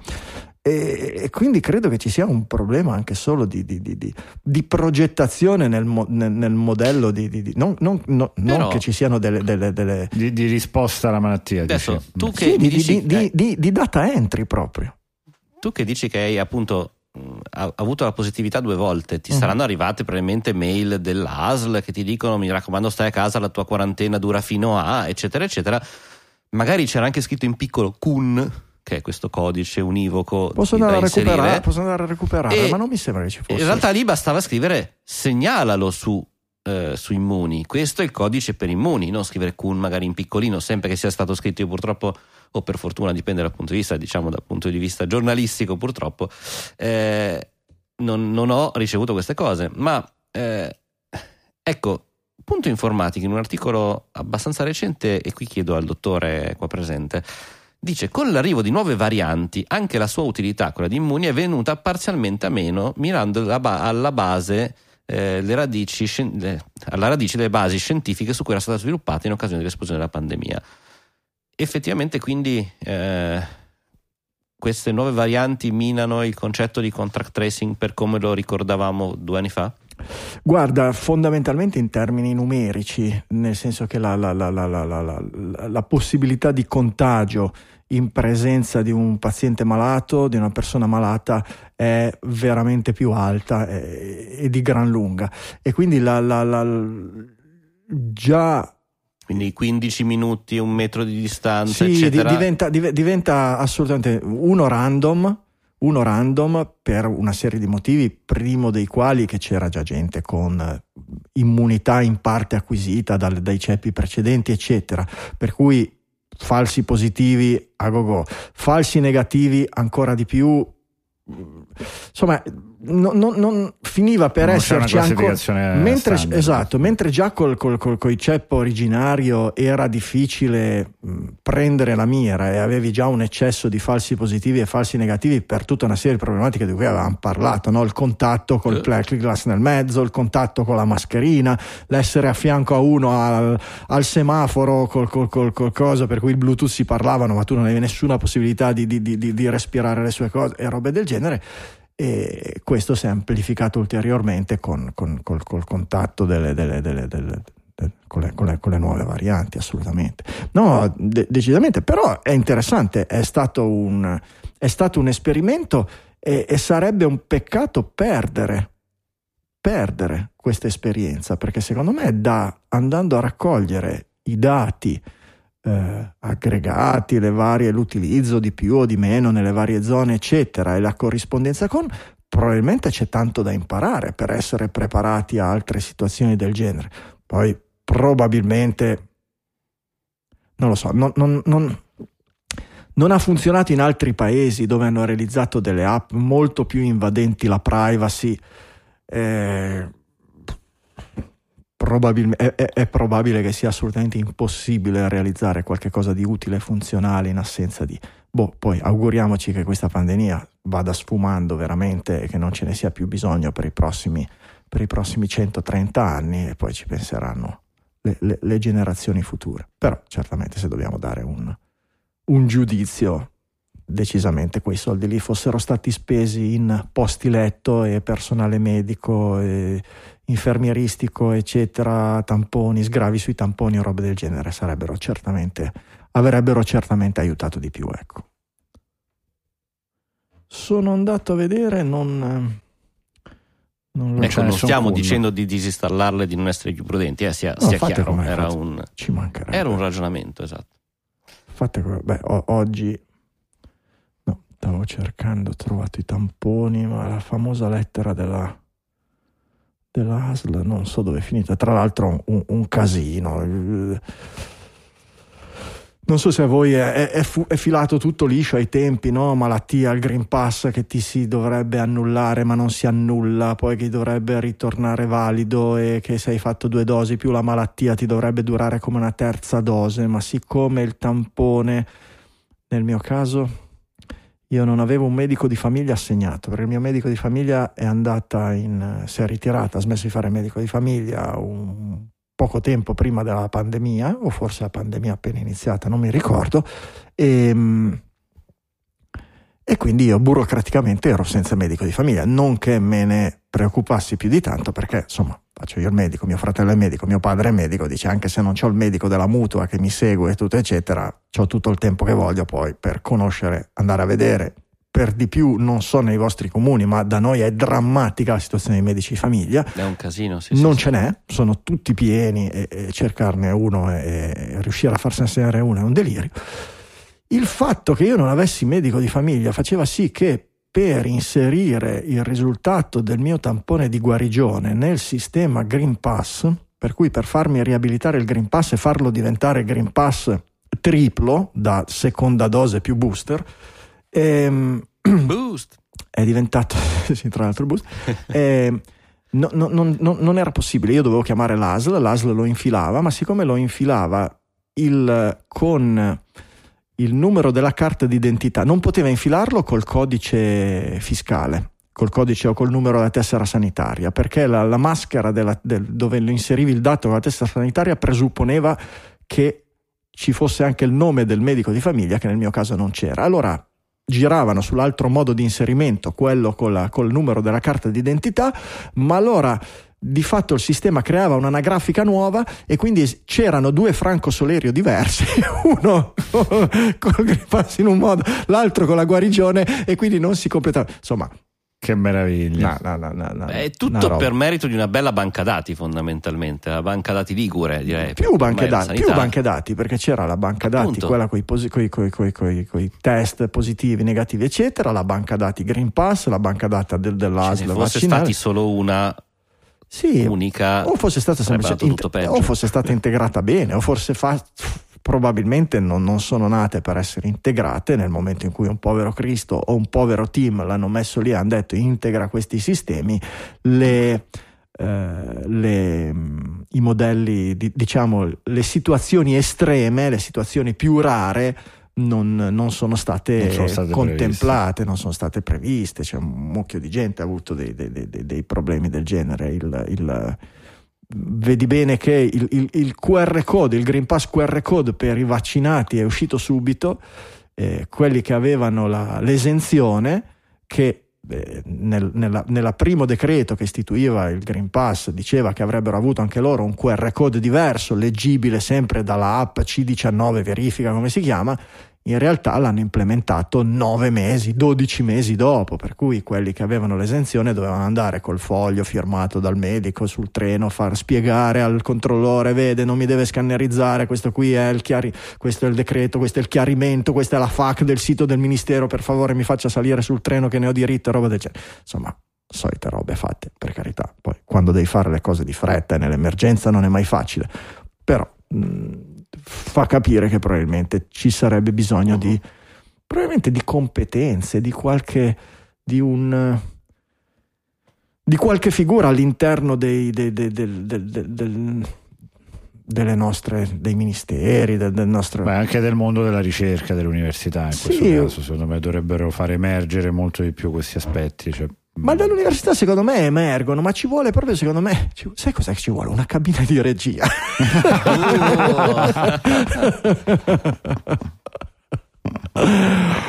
Non- no, ci vorrebbe qualcuno che, che in qualche modo eh, quello che poteva essere stato Piacentini no, ai tempi, adesso io non so tutta quella, quella- tutta quella struttura, quella cosa lì, l'agenzia per il digitale, se esiste ancora, come vada avanti, ma ci vorrebbe una struttura permanente che fa un po' da regista no, che fa da regista nel momento in cui si deve costruire un qualche cosa di digitale nuovo, mh, italiano, pubblico, eccetera, che sia lui da Coordini. interpellare e lui dica dovete fare delle API aperte, ci vuole questo tipo di deve essere interoperabile, guardate che la, la- non so, la longitudine e la latitudine dovete possib- dare la possibilità di inserire il dato nullo in modo che non, non si finisca tutti a Null Island e robe del genere, no?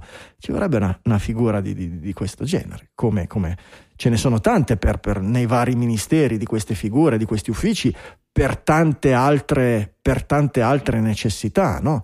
E credo che ci vorrebbe appunto un, qualche cosa relativo al, al digitale e a, e a questi, Esatto. e a questi elementi qua. Va bene. Eh, pescate un po' dalla- dalla- dalla- dalle notizie che rimangono, quella che vi piace di più da, da- da- da commentare, il DRM di guerra. Mm. Il pay later, forse, o il DRM di guerra anche. Pay later è una roba un po' enorme, non so se, se abbiamo. Quella magari ce la possiamo tenere. Può- può- per tanto verrà, verrà fuori lungo, per è lungo. cosa. Eh, DRM di guerra, ci sono due notizie di DRM. Partiamo secondo me da quella che tu hai messo come seconda.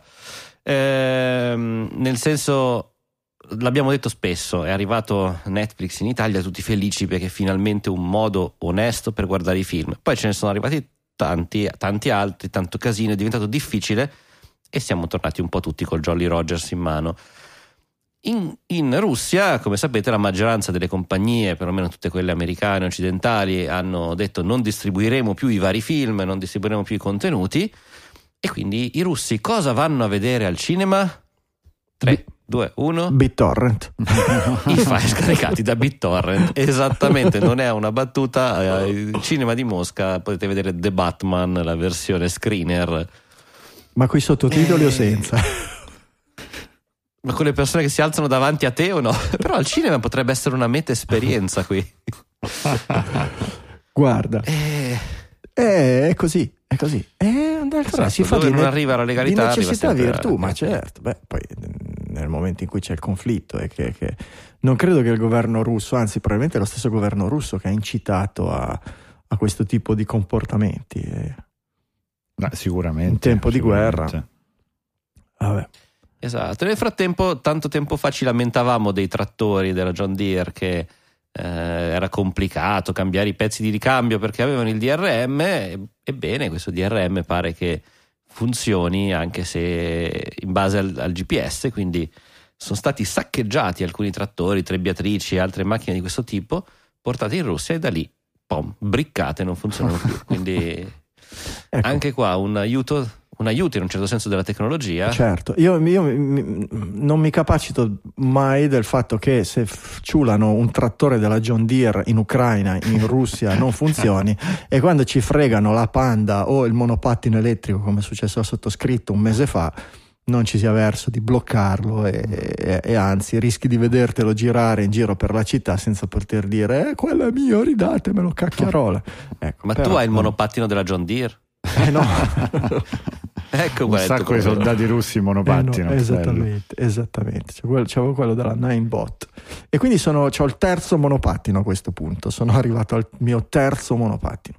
Stai facendo una scalata ostile alla società. Esattamente, oramai sono sì, esattamente, membro, membro onorario. No, il primo era, era- avevo comprato un usato, quello piccolino, uno dei primi Ninebot, mi si, mi si è smontato sotto, sotto i piedi e, e- e la batteria non, non- non- tiene più niente. Il secondo, che era già più tosto, era il E- E20, E40, non mi ricordo, sempre la Ninebot.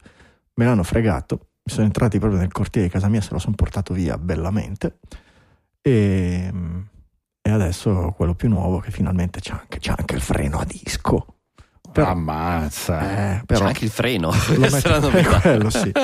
E lo Sì. metto, lo metto in garage questo a, scanso di equivoci. Eh, e di sì. Vediamo. Eh. Ma pare Vogliamo che dare l'indirizzo preciso alle coordinate GPS? 0.0 è a, Nu- è a Null Island il parcheggiato Segnato. tranquillo è legato lì alla boa sì. quando sono andato alla polizia a fare denuncia tra l'altro mi hanno detto che li, li- li rubano veramente che è un piacere sti, sti monopattini e vabbè oh, ragazzi che vedevo di Tech News dai Breaking news. Allora, Musk è stato minacciato online dal fedelissimo di Putin e twitta: Sappiate che se muoio in circostanze misteriose, puntini, puntini, puntini. FDA gioca al topolino dei denti o alla fatina dei denti, a seconda di quello che preferite, e dà il via libera all'algoritmo cercacarie a base di intelligenza artificiale di Videa Health. I servizi segreti spagnoli hanno ammesso di aver intercettato alcuni politici catalani. Wordy, Wordy vi ricordate acquisito da New York Times, ha portato decine di migliaia di utenti sul sito New York Times e da quelli probabilmente anche una buona fetta di nuovi lettori. Gucci inizierà ad accettare pagamenti in criptovalute in alcuni dei, due- dei suoi negozi inizialmente negli Stati Uniti. Le vendite di Zalando sono in calo ed è la prima volta che succede, credo siano effetti di rimbalzo post boom pandemico. E infine Free to Move Stellantis acquisisce ShareNow e quindi nasce una piattaforma di car sharing globale.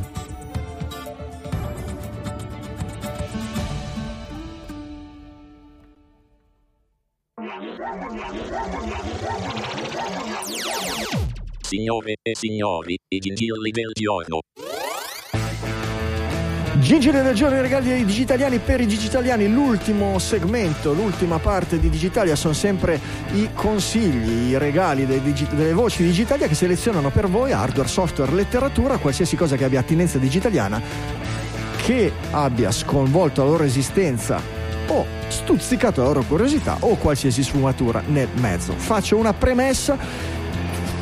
Quello di Francesco è un Gingillus bifottutus perché l'avevo Attenzione! L'avevo selezionato e messo, me l'ero messo in scaletta. Ma vince chi Dopodiché, lo inserisce prima nell'apposita casellina. dopodiché, eh. dopodiché il buon Troise ce l'ha messo in, in- in- su Slack dove c'è anche un canale dei gingilli e Francesco ha pensato bene di prenderlo da Slack e metterlo in scaletta nella nostra scaletta Trello pensando quindi di fare un gingillo del pueblo quando invece era un gingillus bifottutus prego Francesco perché è molto bello effettivamente Allora, esatto, io ho due gingilli in realtà. Il primo è il nostro Slack, in particolare il canale Gingilli, dove un sacco di nostri ascoltatori postano delle cose bellissime e interessanti, soprattutto quando appunto oggi ho visto eh, l'amico Antonio Troise che ha pubblicato questo gingillo e sono rimasto veramente lì a perderci ore e guardare. Di cosa parliamo? Parliamo di un sito di un tale Bartot Cekhanovsky che eh, spiega con delle bellissime animazioni interattive come è fatto un orologio meccanico. Quindi vi siete mai chiesti come fa a... Voi caricate l'orologio, girano dentro tutti gli ingranaggini, ma cosa servono, come funzionano, come fa a diventare poi il movimento di una lancetta e essere così preciso? Ebbene, c'è da perderci veramente eh, un bel po' di tempo guardandosi tutte le Bellissimo, animazioni, smontandolo bello. ingranaggio per ingranaggio. Sono tutte in 3D Eh, per cui le potete girare e rigirare mentre si animano, mentre vedete la, la- la cosa. È, è- è una roba veramente da, da- da- da- da geek malati. Spettacolare. E Sì, estremamente comprensibile. In L'hai- tutto l'hai ciò, letto tutto? Bisogna essere. L'hai letto tutto? L'ho letto tutto, è stato Anch'io l'ho letto bellissimo, tutto e so come funziona un orologio meccanico, che è una roba pazzesca. Non- ne- ne ho smontato uno ai tempi quando ero bambino, devo averlo trovato in un Smontare cassetto, una, una roba di, di- di- lasciato lì probabilmente dal nonno che non c'è più da, da- da decenni. L'ho smontato e mi, è- mi sono esplose tutte queste molle. E, dicevo, e, Eh, ma quando ho infatti- vis- e quando ho visto questo sito ho riconosciuto gran parte di quei pezzi che mi sembravano strani e astrusi e dicevo ma questo come fa? Cosa? E ne ho capito la funzione. È, è- è bellissimo sapere come funziona un orologio meccanico. Infatti dico smontare è facile, è rimontare che non è per niente banale. Non ci provo grazie neanche. Antonio e grazie Franco per avere Ringraziamo anche Antonio per un altro motivo. Antonio è il, eh, il creatore della Gingillopedia, l'archivio di tutti i gingilli del Grande, giorno della grande. storia di Digitalia, che è stato offline per un piccolo periodo per problematiche di fatturazione del suo provider del server e da questa settimana è tornato online, per cui digitalia.fm slash gingillopedia trovate un database onnicomprensivo. Qualche una volta avete parlato di Digitalia, di... eh, cercatelo lì prima di scriverci perché è facile che lo trovate. Giulio, prego. Vado, allora io ho un gingillo salva viaggio per me perché mi trovavo a fare questo on the road eh, in Marocco, Mm, eh, avevo preso una macchina con, con il suo bel GPS eh, in mezzo alle montagne marocchine, tramonto, eh, dovevo andare da città A arrivare fino, fino a città B, fatto sta che a un certo punto il GPS della macchina decide di smettere di funzionare. Ti trovi in mezzo al nulla, eh, il buon digitaliano previdente però una bella mappa offline su un'app fatta ad hoc se l'era portata e devo dire ha funzionato benissimo e devo dire veramente lo, lo- lo suggerisco a tutti perché mi ha salvato il viaggio, si chiama maps.me è un'app gratuita, permette di scegliere da tutte le zone quale vuole essere la loro eh, mappa di riferimento per poterla scaricare offline. Eh, si aggiorna con i contenuti dei percorsi in caso di even- eventuali deviazioni, blocchi del traffico quando lo ricollegate online eh, magari la sera e, e vi permette di navigare tranquillamente senza mai accedere ai dati e a differenza di quanto fa Google Maps che vi fa scaricare la mappa però poi alla fine offline non funziona, vi agevola soltanto un po' il download, queste sono tutte le funzioni perfette senza pagare canoni, pagare Fantastico. niente, le mappe sono ottime, veramente Cosa, cosa arrivano Atten- da, da OpenStreetMap le mappe? da OpenStreetMaps, Ok. sì, sì, arrivano da lì. Occhio quando lo impostate solo a selezionare se vi trovate in posti africani, evita strade sterrate perché è meglio per poi quello che succede dopo, ma magari poi un'altra Sei puntata, finito in mezzo ai giaguari? a un certo punto diciamo che potevamo finire Digitalia con meno host del solito. Giulio appesa testa in giù in mezzo ai Tuareg. Studio da FES e va bene. Fantastico. Maps.me veramente un'ottima app di viaggio. Grazie Giulio. Allora, avete imparato come orientarvi in Africa quando vi finisce il credito andate in zone non coperte? Avete imparato come, uti- come funzionano gli orologi meccanici? E visto che è tutto per imparare, l'ultimo gingillo del giorno è Learning Synths. È una eh, iniziativa di Ableton, la software house che sviluppa Ableton Live, il software che utilizziamo fin dagli albori per registrare Digitalia. Eh, Ableton Live è un, è un ambiente completo dedicato alle registrazioni. Molti, molti podcaster utilizzano ambienti multitraccia come Logic, come, come mm, Pro Studio, che sono più dedicati alla registrazione multitraccia in sequenza. Eh, quello che si fa generalmente mm, quando si registra per per farvi un esempio, un, un- disco in studio. Eh, Ableton Live si chiama Live perché è più orientato alle performance dal vivo. È uno strumento utilizzatissimo dai DJ, non i DJ quelli che semplicemente mixano i dischi, ma quelli che prendono i campioni e mettono insieme tutti i campioni e vi creano da- da- da- da- dal vivo un pezzo nuovo, magari elettronico, con pezzi no, a destra e a sinistra da tutti i brani possibili e immaginabili.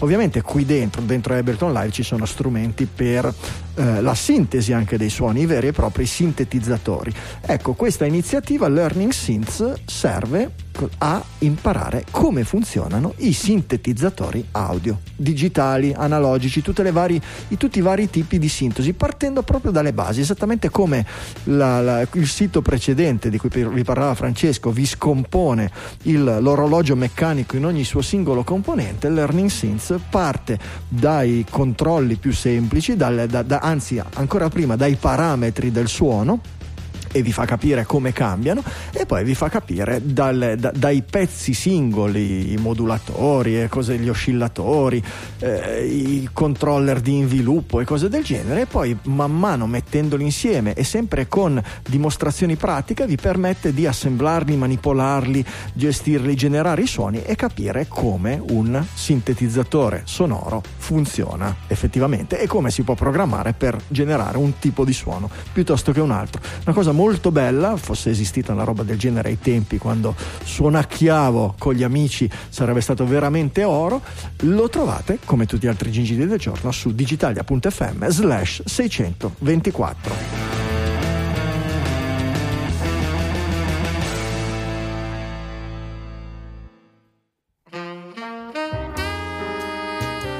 E dopo i gingilli del giorno arriviamo ai saluti finali. Le raccomandazioni, quelle di portare orecchiette fresche, portate i vostri amici su Digitalia, ditegli di cercare Digitalia, ditegli di usare il podcasting, che è la casa nostra ed è il mezzo più figo dell'universo, non c'è niente da fare. Però se sono pigri e sono, eh, se ci cercano su Google, su YouTube, su Twitch, ovunque ci trovano comunque. Ci Però- trovano. Però ditegli che il podcasting è una figata che se non sono abituati ad ascoltare podcast, di ascoltare una, di, di scaricare una qualsiasi app per podcast, di, di utilizzare una di quelle preinstallate sui loro, sui loro sistemi, per cui una app legacy, di andare su newpodcastapps.com a cercare una delle nuove app di nuova generazione e poi di cercare lì dentro Digitalia e anche una marea di altre trasmissioni in italiano e in inglese. Il podcasting, ragazzi, è una figata, è una figata. Ditelo ai vostri amici perché non esiste nel 2022 che uno non ascolta, non ascolta i podcast. Direi che con questo pippotto è tutto. Dall'Emi Studio, si, dall'Emi Studio Liguria 1 di Sanremo, un saluto da Franco Solerio. Un saluto anche da Roma, da Giulio Cupini. E un ciao dallo studio di Milano da Francesco Facconi. Noi ci sentiamo la settimana prossima con una nuova puntata di Digitalia.